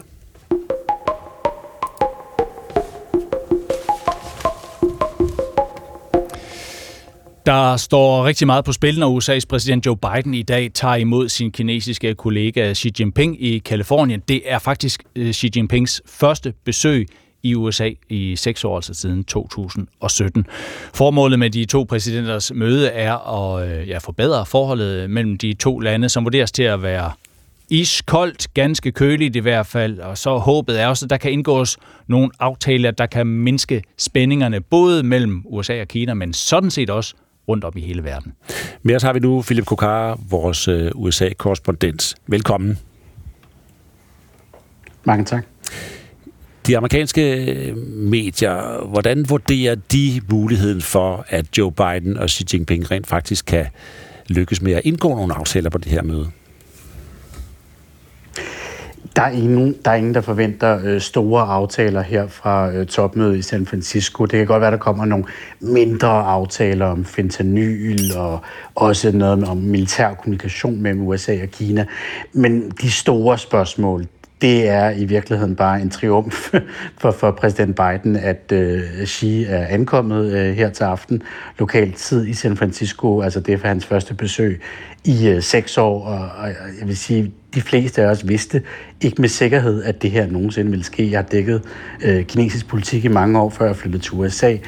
Jeg vil ikke nødvendigvis have sagt, at øh, Xi kom tilbage til USA i resten af hans præsidentperiode. Altså forholdet har været så øh, langt nede, så iskoldt, at det faktisk er lidt af en triumf, at han bare er kommet hertil. Nej, de har ikke talt sammen siden øh, et G20-topmøde øh, i Indonesien for et års tid siden. Så hvor meget optimisme skal man på den baggrund lægge i, at de overhovedet taler sammen? De er begge to presset, altså øh, Xi er presset af en kinesisk økonomi, som ikke har det alt for godt. Øh, Biden er sådan set også presset i den forstand, at der er mange internationale kriser. Øh, Ukraine, Gaza, Israel, øh, og sådan set også spørgsmålet om Taiwan. Så de har ikke lyst til at puste til ilden lige nu, og på den måde, jamen, så er der en meget, meget svag optimisme, og jeg understreger meget svag. Det, det er ikke fordi, vi kommer til at se øh, Biden og Xi omfavne hinanden, eller noget, der minder dig om. Men der er en, en, en stemning og en fornemmelse af, at begge lande, begge regeringer ønsker, at lige det, det næste stykke tid, måske i hvert fald et år eller to, jamen, så skal man ikke rokke båden alt for meget. Krisen mellem USA og Kina må ikke blive meget dybere, end den er lige pt. Og der er afsat, hvad er der afsat? Fire timer til det her møde, og, og man kan jo nå vidt omkring i fire timer, men alligevel så skal der jo prioriteres. Philips, hvad, hvad, hvad tror du, hvad bliver de vigtigste punkter at komme forbi for de to præsidenter? Der er det sikkerhedspolitiske, og det er jo selvfølgelig øh, krigen i Ukraine, hvor Rusland og, og Vesten er dybt frustreret over, øh, at øh, Kina bakker Rusland op, øh, og det vil man selvfølgelig forsøge at presse øh, Xi på, men det har man gjort før. Så er der også spørgsmålet om krigen øh, i øh, Gaza, hvor Kina har et meget tæt forhold til Iran, som jo støtter Hamas. Øh, der vil, vil Biden selvfølgelig forsøge at presse Xi. Øh, omvendt så har Xi den fordel, at øh, især det globale syd, uden for Vesten, jamen, så er der mange lande, som er meget kritiske over for Israel, og ikke forstår, at USA bakker øh, Israel så meget op. Vi har lidt knas for, på forbindelsen til øh, Philip Kokar. Er du der stadigvæk, Philip? Ja. Jo også blandt andet et af de punkter, hvor ingen af dem for Philip, vi alvor ønsker. stopper dig lige, fordi vi mistede øh, en, en del af det, du lige øh, fik sagt. Øh, og du nævner, ja, du nævner de store, De store internationale udenrigspolitiske- konflikter, Ja, men- som, som er på dagsordenen, ikke? Ja, og der er jo også, øh, Philip, jeg, ved ikke, jeg håber, du stadigvæk kan høre os, øh, der er jo også en, øh, hvad, skal- hvad skal vi kalde, en amerikansk, øh, hvad skal vi sige, en stor sag i USA, nemlig det hele det her fentanyl spørgsmål, som, som også kommer på dagsordenen.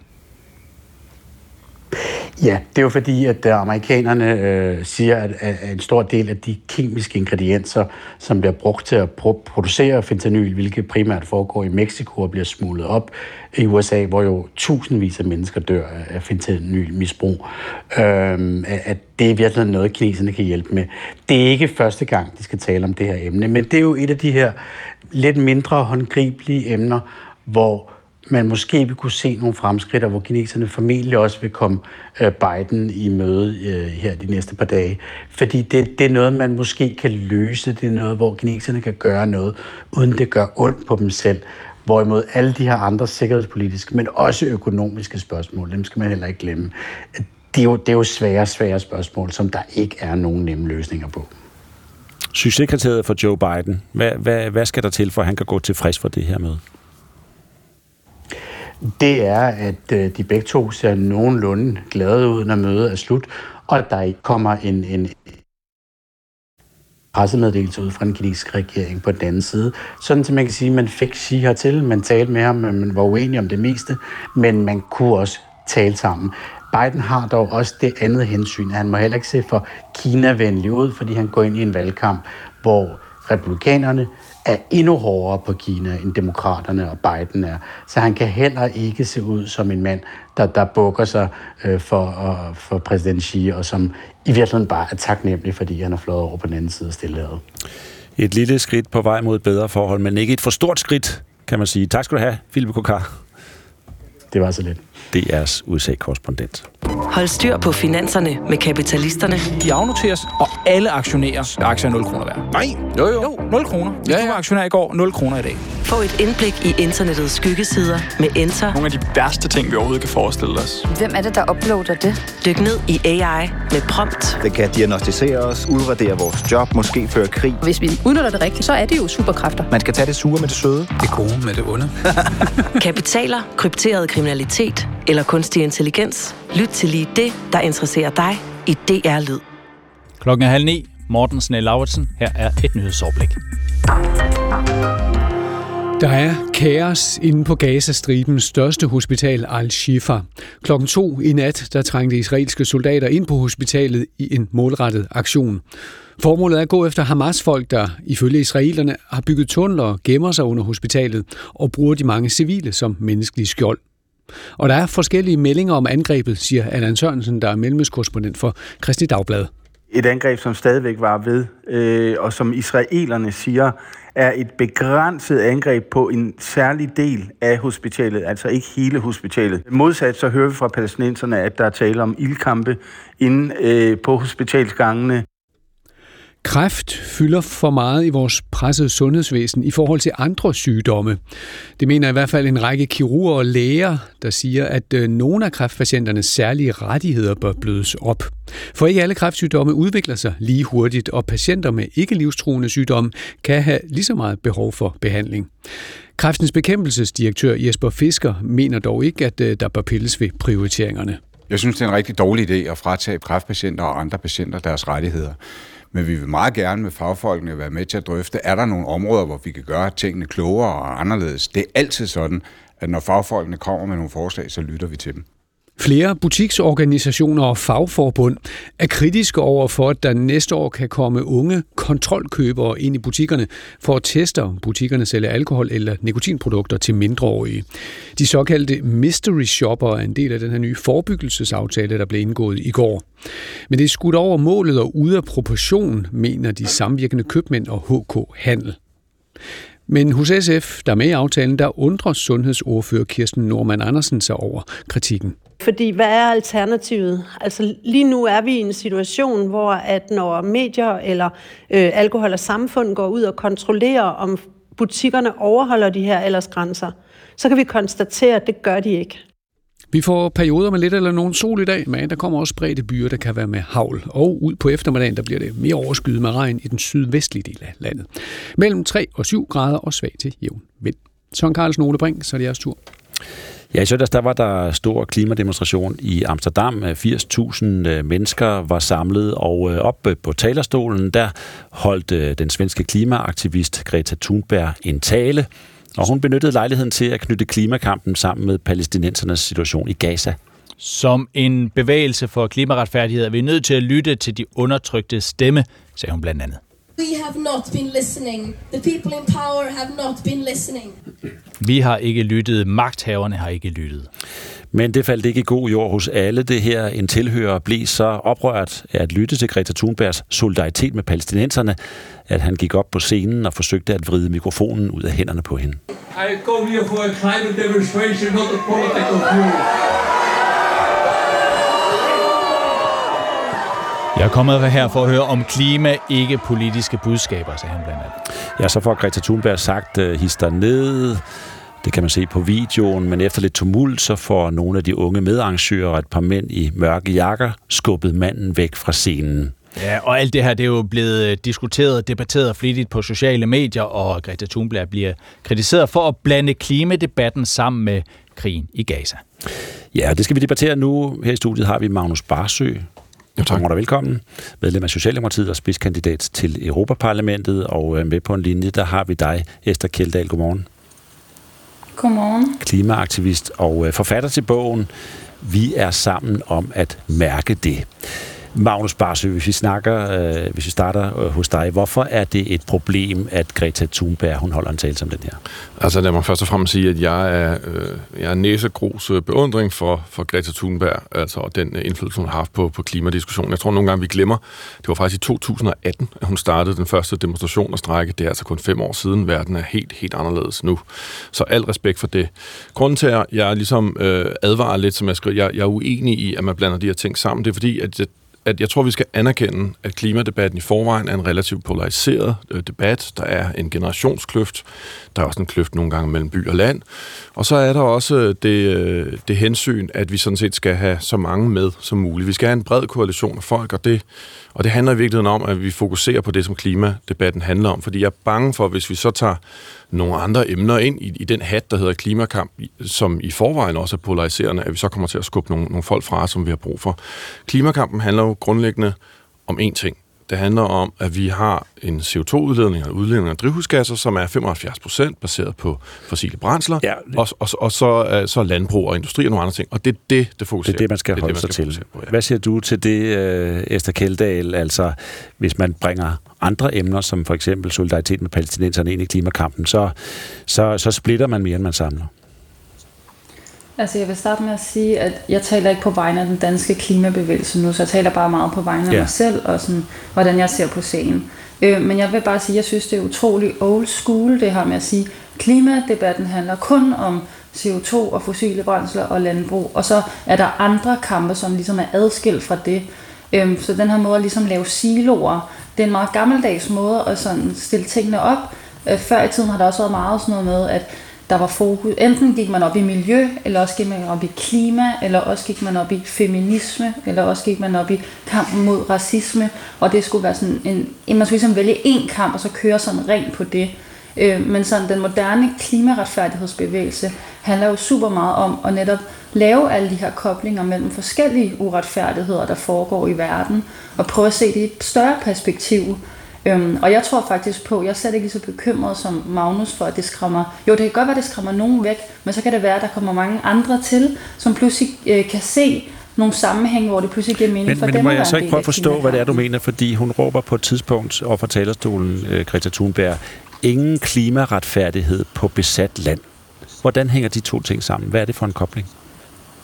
Jamen, det er et rigtig godt spørgsmål. Øhm, i det, der er i sådan klima-retfærdighedsbevægelsen, øh, er der kommet en meget stor anerkendelse af, at for eksempel oprindelige folk, der jo er blevet undertrykt alle mulige steder i verden, øh, faktisk er nogle af dem, der kæmper aller øh, sådan stærkest mod klimakrisen ved at for eksempel stoppe en masse fossile projekter, men ikke bliver anerkendt på, på det. Og men sådan, hvorfor er det oprindeligt, at folk bliver undertrykt i mange steder i verden? Det er på grund af det her øh, kolonialisme, som jo har været i mange hundrede år, som ligesom er, at der er nogle sådan nationer, der skal undertrykke nogle andre og alt muligt. Og pludselig kan vi se, at den dynamik er rigtig meget til stede øhm, i lige præcis øhm, øhm, altså Gaza og Israel, og det her med, at palæstinenserne jo faktisk er et oprindeligt folk. Men hvordan som- får vi som der bedre klima af Øhm, at støtte øh, palæstinenserne? Jeg, jeg skal bare forstå det.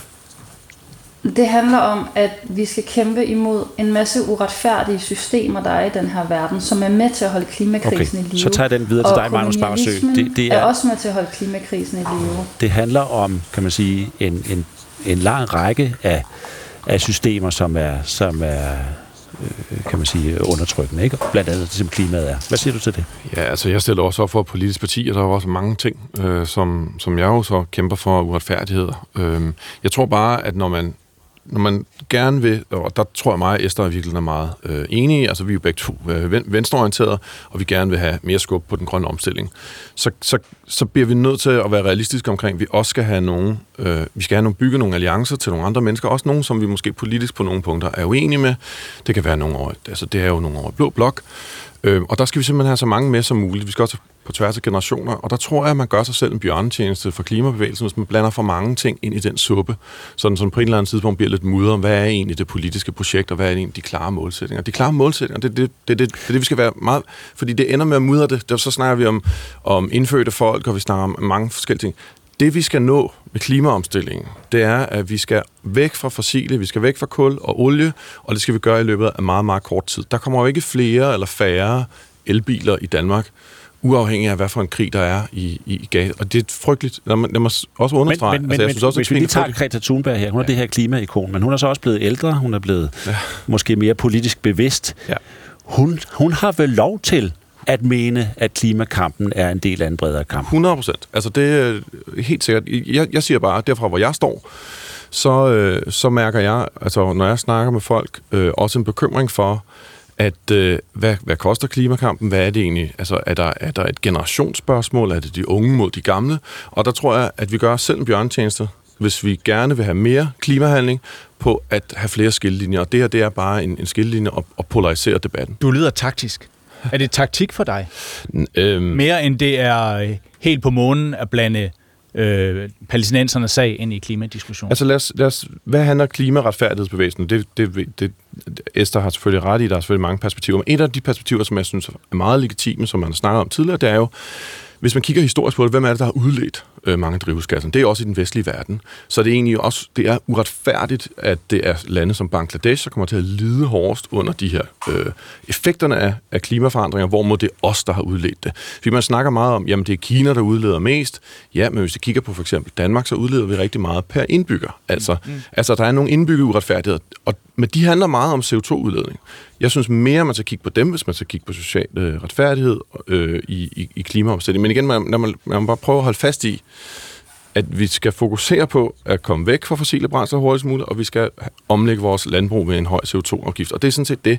Og det, og det, det handler krige og konflikter ikke så meget om, og jeg kan godt være bekymret for, at vi skubber folk væk, hvis ikke vi fokuserer på det. Ja, det, det er jeg faktisk meget uenig om, altså fordi faktisk er der rigtig mange krige, der kan spores til fossile brændsler, altså kampe over adgang til fossile brændsler.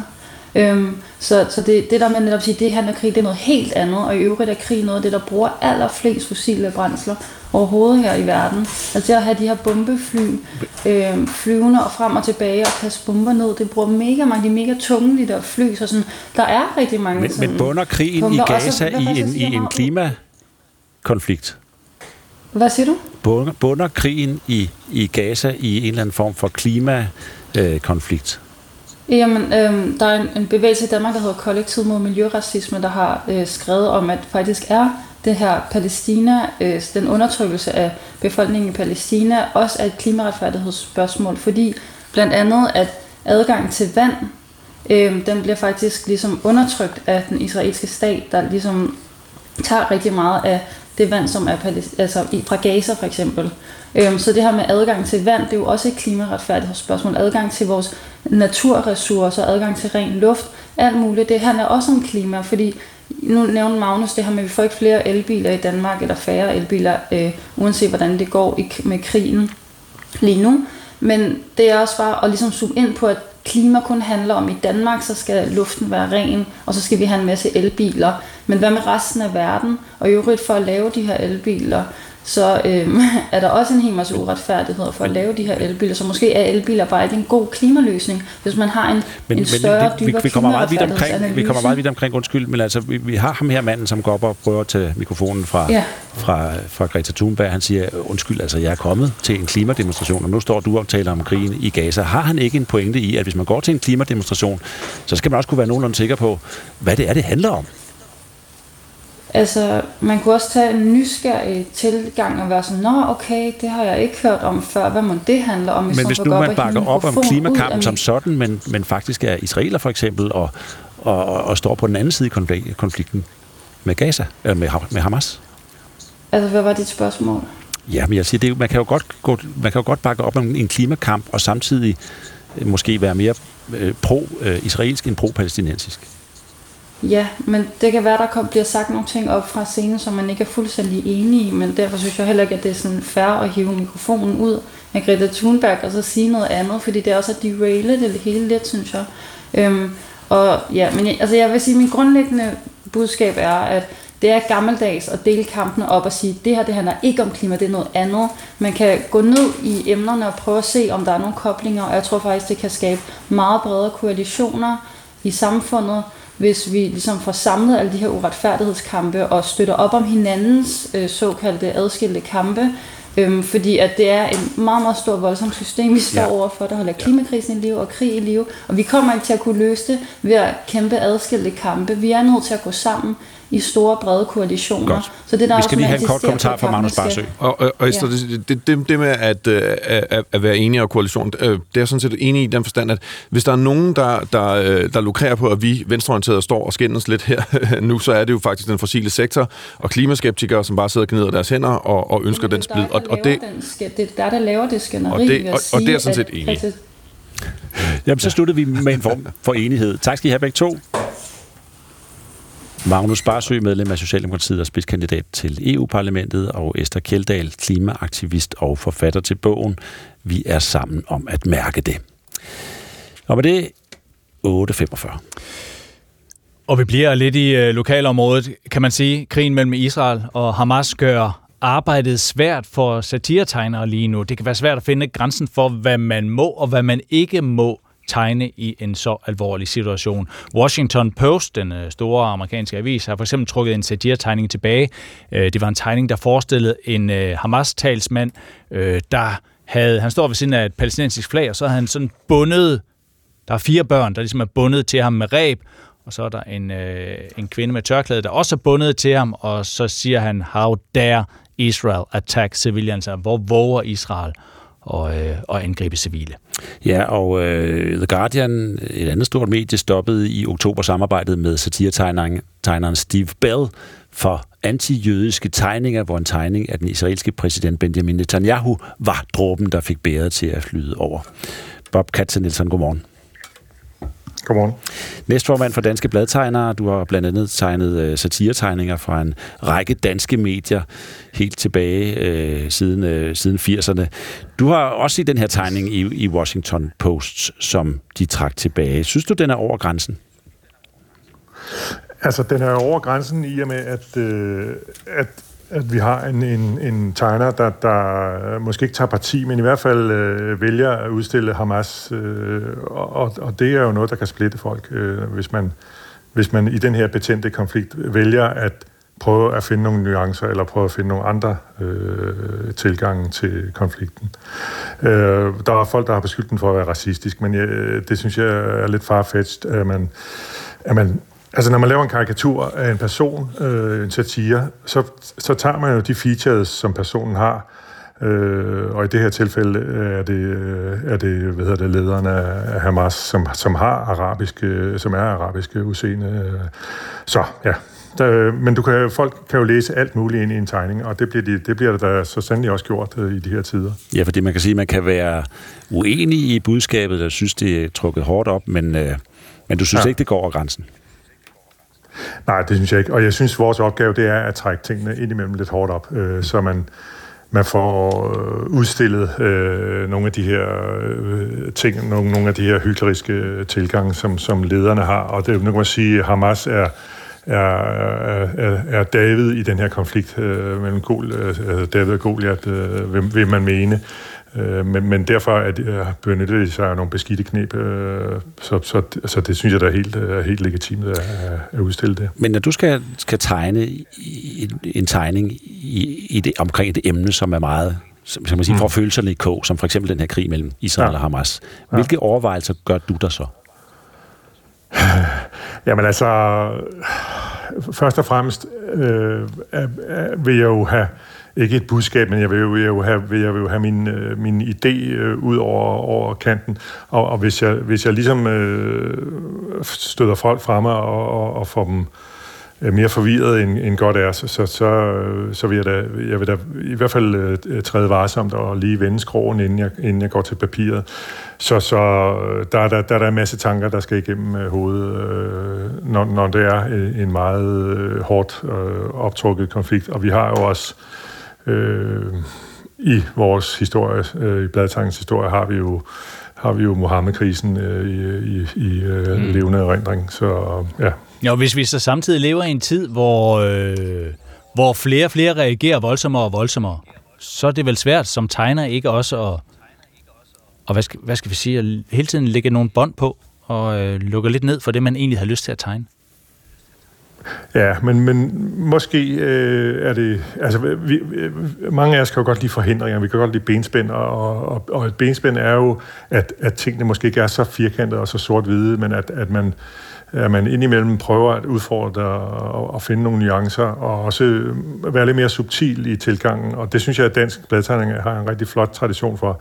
Vi, øh, vi har jo... Øh, vi, vi, øh, danske bladtegninger, vi fylder 90 her til, til november, eller her i, i ja, og, øhm, og øh, vi, vi har den der lidt lune tilgang, og også øh, vi er jo godt bevidste om, at, at vi er et lille land, og, vi, og vi, vi skal jo helst have konsensus og være enige og sådan noget. Så derfor er vores satire mange gange øh, lun og hyggelig. Øh, hvis man ser til USA eller til England, så, får den jo, så er det jo stortrommerne, de er jo frem, og den får på alle tangenter.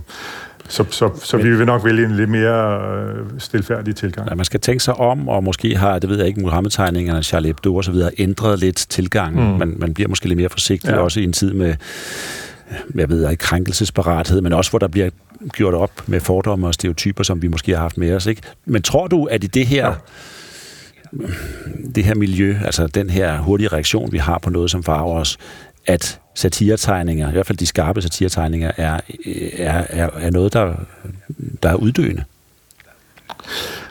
Ja, altså det, det, er, det er jeg nok bange for, at, at øh, og, og, man skal også huske, at når vi laver en tegning øh, i gamle dage, der var det, havde vi, vi kendt vores læsere. Øh, nu er det jo noget, der, der bliver spredt øh, med, med lynets hast, øh, og, og vi aner ikke, hvordan det bliver modtaget rundt omkring i verden, og det, mange gange bliver det jo modtaget af folk, der slet ikke har, nogen, altså, har den kulturelle tilgang, som vi har herhjemme. Så derfor skal vi også tænke os om, når vi i dag, når vi, når vi, når vi øh, sætter os ned og, og laver en, en tegning, at vi har et, et, et publikum, der er meget større og, og har en meget mere, ja, har måske en anden, anderledes kulturel øh, tilgang til tingene.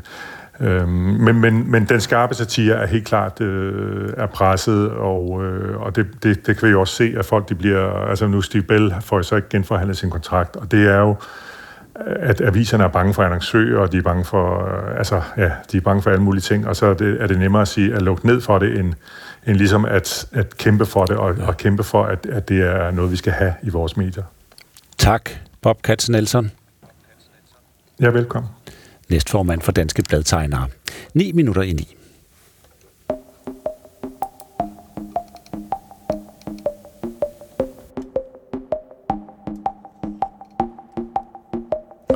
En tilsyneladende organiseret strøm af asylansøgere har de seneste uger krydset grænsen mellem Rusland og Finland, og det fik i går den finske indrigsminister Mari Rantanen til at sige, at regeringen overvejer at lukke grænsen til Rusland. Den er 1.300 km lang grænsen mellem Finland og Rusland. En virkelig, virkelig lang grænse.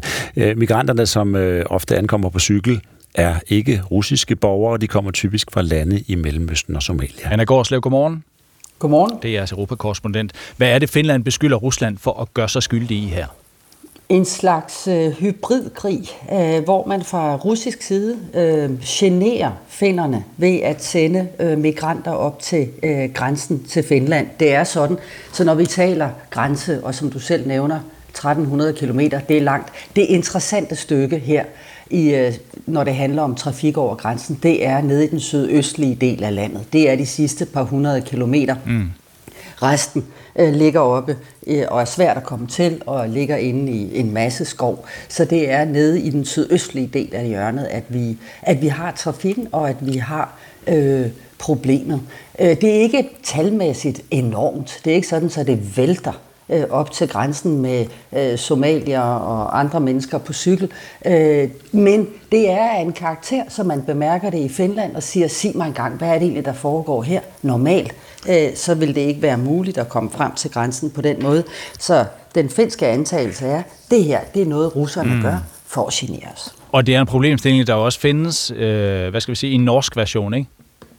Jo, men finnerne har også set den før i 2015 øh, ved det, man, man kalder det østgrænsen, øh, den øh, grænse, der går ind til Rusland. Nordmændene så det i ret pænt antal i øh, 2015, hvor der kom rigtig mange flygtninge og migranter øh, til Europa, øh, hvor øh, vi lige pludselig så øh, en masse øh, mennesker på cykel helt op i Nordnorge, derop hvor øh, Norge møder Rusland. Og så har vi set det i en meget stor og brutal skala øh, på grænsen mellem Belarus og Polen tilbage i mm. øh, 21, hvor øh, vi så øh, jo styret i Minsk hente mennesker i fly, øh, sætte dem på busser, øh, og køre dem til grænsen til Polen og sige, prøv at vi bare gå lige ud, og når I skal bare blive ved med at gå, fordi derinde ligger EU, og det er super nemt at komme ind. Det passede så ikke, øh, og der så vi jo øh, voldelige optrin og mm. øh, en, en helt fuldstændig uholdbar situation. Så vi har set det før. I Belarus-Polen, det var i stor skala. Det her, det er stadigvæk i lille skala, men det er nok til, at man er på vagt i Finland. Ja, men, og vi samtidig har vi en situation, hvor den finske grænse, øh, den finsk-russiske grænse, er lukket for russiske statsborgere på grund af krigen i Ukraine. Så, så hvorfor er det, at, øh, at Finland ligger på og, og skærper og, og melder ud på den her måde? Ja, det er rigtigt, at der er øh, en brøkdel af den trafik, der var før, nærmest under øh, 10 procent. Og hvis du er russisk statsborger, så skal du have en meget, meget god grund øh, til at blive lukket ind i Finland. Det kan være, at du har en mor, der bor i Finland, eller noget af den retning. Det, der er meget, meget mm. høje krav. Så der er, øh, det er en meget stille grænse i øjeblikket. Men sagen er den, at Finland er jo blevet medlem øh, af NATO, og derfor så er man jo øh, i sagens natur øh, Øh, meget interesseret i, og har jo også spekuleret over, hvordan vil russerne reagere på det. Der var jo ikke nogen, i, nogen som helst tvivl om, at Rusland synes, det var verdens dårligste idé, at Sverige og Finland skulle med i NATO. Øh, så man er øh, på vagt, og man vil simpelthen øh, jo tage kontakt til både EU og NATO, hvis det her fortsætter, og det her bliver større. Når man taler om at lukke grænsen, så vil vil det i realiteten sige, at man vil sandsynligvis, hvis det bliver til noget, så vil man lukke nogle grænseovergange, og så vil man sige, hvis du er interesseret i at søge asyl, mm. så må du altså tage et andet sted hen. Altså øh, tage hen til en anden grænseovergang. Altså besværliggøre trafikken, forsøg på at sætte prop øh, i nogle af de huller, der er nede i den sydøstlige del af landet. Fortalte Anne Gårdslev. Tak for det. Selv tak. Det er jeres Europakorrespondent. Og så er det med klokken 4 minutter i 9. Stenbiderroven er godt, men øh, de senere år er der kommet mindre af den, fordi stenbideren, den har det ikke så godt. Rune Christiansen, godmorgen. Godmorgen. Marinebiolog ved Kattegat Centeret. Hvordan kan man se, at stenbider, stenbideren ikke har det så godt? Ja, altså det er jo... Øh, med de data, vi har, så er det jo øh, på fangstdata, og der kan vi jo bare se, at de sidste 10 år, så er det faldende forekomst af, af stenbiderne.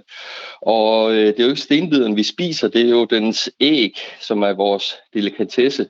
Øh, typisk i, øh, som forårsbebuder, og stenbiderne kommer jo ind her i ja, typisk januar til, til marts, hvor sæsonen er, hvor de trækker ind til de danske kyster for netop at, at lægge deres æg, og det er der, de øh, bliver, bliver fanget. Og der har vi over de sidste 10 år set en dramatisk øh, øh, øh, øh, fravær af dem, og vi er faktisk nede på 5% inden for de, øh, altså det, det sidste år, inden for de gennemsnit inden for de sidste 10 år. Så, øh, så vi er nede på 5% stenbider i forhold til, hvordan det har været tidligere? Ja, ja. lige præcis. Okay. Hvor, hvor alvorligt er det? Jamen, det øh, sætter jo alarmklokkerne i gang. Og godt nok er det kun baseret på fangstdata, hvad der er registreret, der kommer ind, fordi øh, stenbiderne er ikke med i et overvågningsprogram, og på den måde øh, moniteret biologisk. Øh, øh, så så, så, så det er det eneste data, vi har, men det sætter faresignaler nok op til, at faktisk DTU har i sidste uge øh, kommet med et notat omkring, øh, at, de, øh, at de faktisk øh, vurderer den til kritisk truet, og om den skal i den status. Det er i hvert fald det, der, der kommer ind her, øh, som er det nye med hensyn til stenbideren, hvor vi kommer ind i sæsonen nu her, øh, når vinteren øh, kommer. Så det er med at være lidt på, på forkant, mm. og der blev råbt op til øh, ministeren og sådan nogle ting, at der skal gøres noget for at beskytte den og, her. Og hvorfor er det, Rune, hvorfor er det, den ikke er her? Hvor er den blevet af? Jamen, og i princippet så ved vi det ikke, og det er tvivlen, der skal komme arten til gode, kan man ligesom sige. Øh, vi har kun fangstdata, så det næste, der også skal ske, skal, øh, skal ske eller forhåbentlig øh, kan presses til at ske, det er netop også, at, at den kommer med i et overvågningsprogram. Det er en fisk, vi ved utrolig lidt om. I princippet så bliver den så vi undgår, at den bliver overfisket. Det er de her par måneder, den kommer ind til, kysten, til kysterne, hvor vi fisker den, ja, uden at den bliver reguleret. Der er ikke nogen kvoter på. I princippet så øh, kan den fiskes for meget, og det er det, man ligesom et forsigtighedsprincip. Så det kan være overfiskning, det kan være kvælstof? Øh, det, det kan, kan være klimaforandringer, det kan være, at den kommer tidligere, som øh, fiskerne også siger, at den, den første er allerede fanget nu her i midten af november, at det er rykket en, en måned eller to, og så har de svært ved at fange den. Men det skal vi have vidshed for, og jeg tænker, at tvivlen skal komme øh, stenbideren til gode. Øh, så derfor, ligesom øh, DTU de foreslår os, jamen, så skal vi prøve at beskytte den, og den har brug for en pause. Det, øh, det er vores vurdering i hvert fald. Så i første omgang, der skal vi have den på et overvågningsprogram og se, hvordan det går. Ja, altså den skal forvaltes på en måde, fordi lige nu er det øh, frit, frit løb, når den kommer ind, øh, til at man kan fange den. Og, øh, øh, og de er lukrative, så det er en stor økonomi i det. Så det er med, at vi øh, øh, skal prøve at beskytte den bedst muligt. Tak skal du have, marinebiolog Rune Christensen. Det var så lidt. Fra Kattegat Centeret. Og det var simpelthen tre timers pæt morgen. Søren Carlsen og Ole Brink, vi, det var os, der var i studiet. Sara Meyer og Mette Dalgaard havde sat det hele sammen. Og med nyhedsoverblik og radioviser Morten Snell Lauritsen. Gå på opdagelse i alle DR's podcast og radioprogrammer. I appen DR Lyd.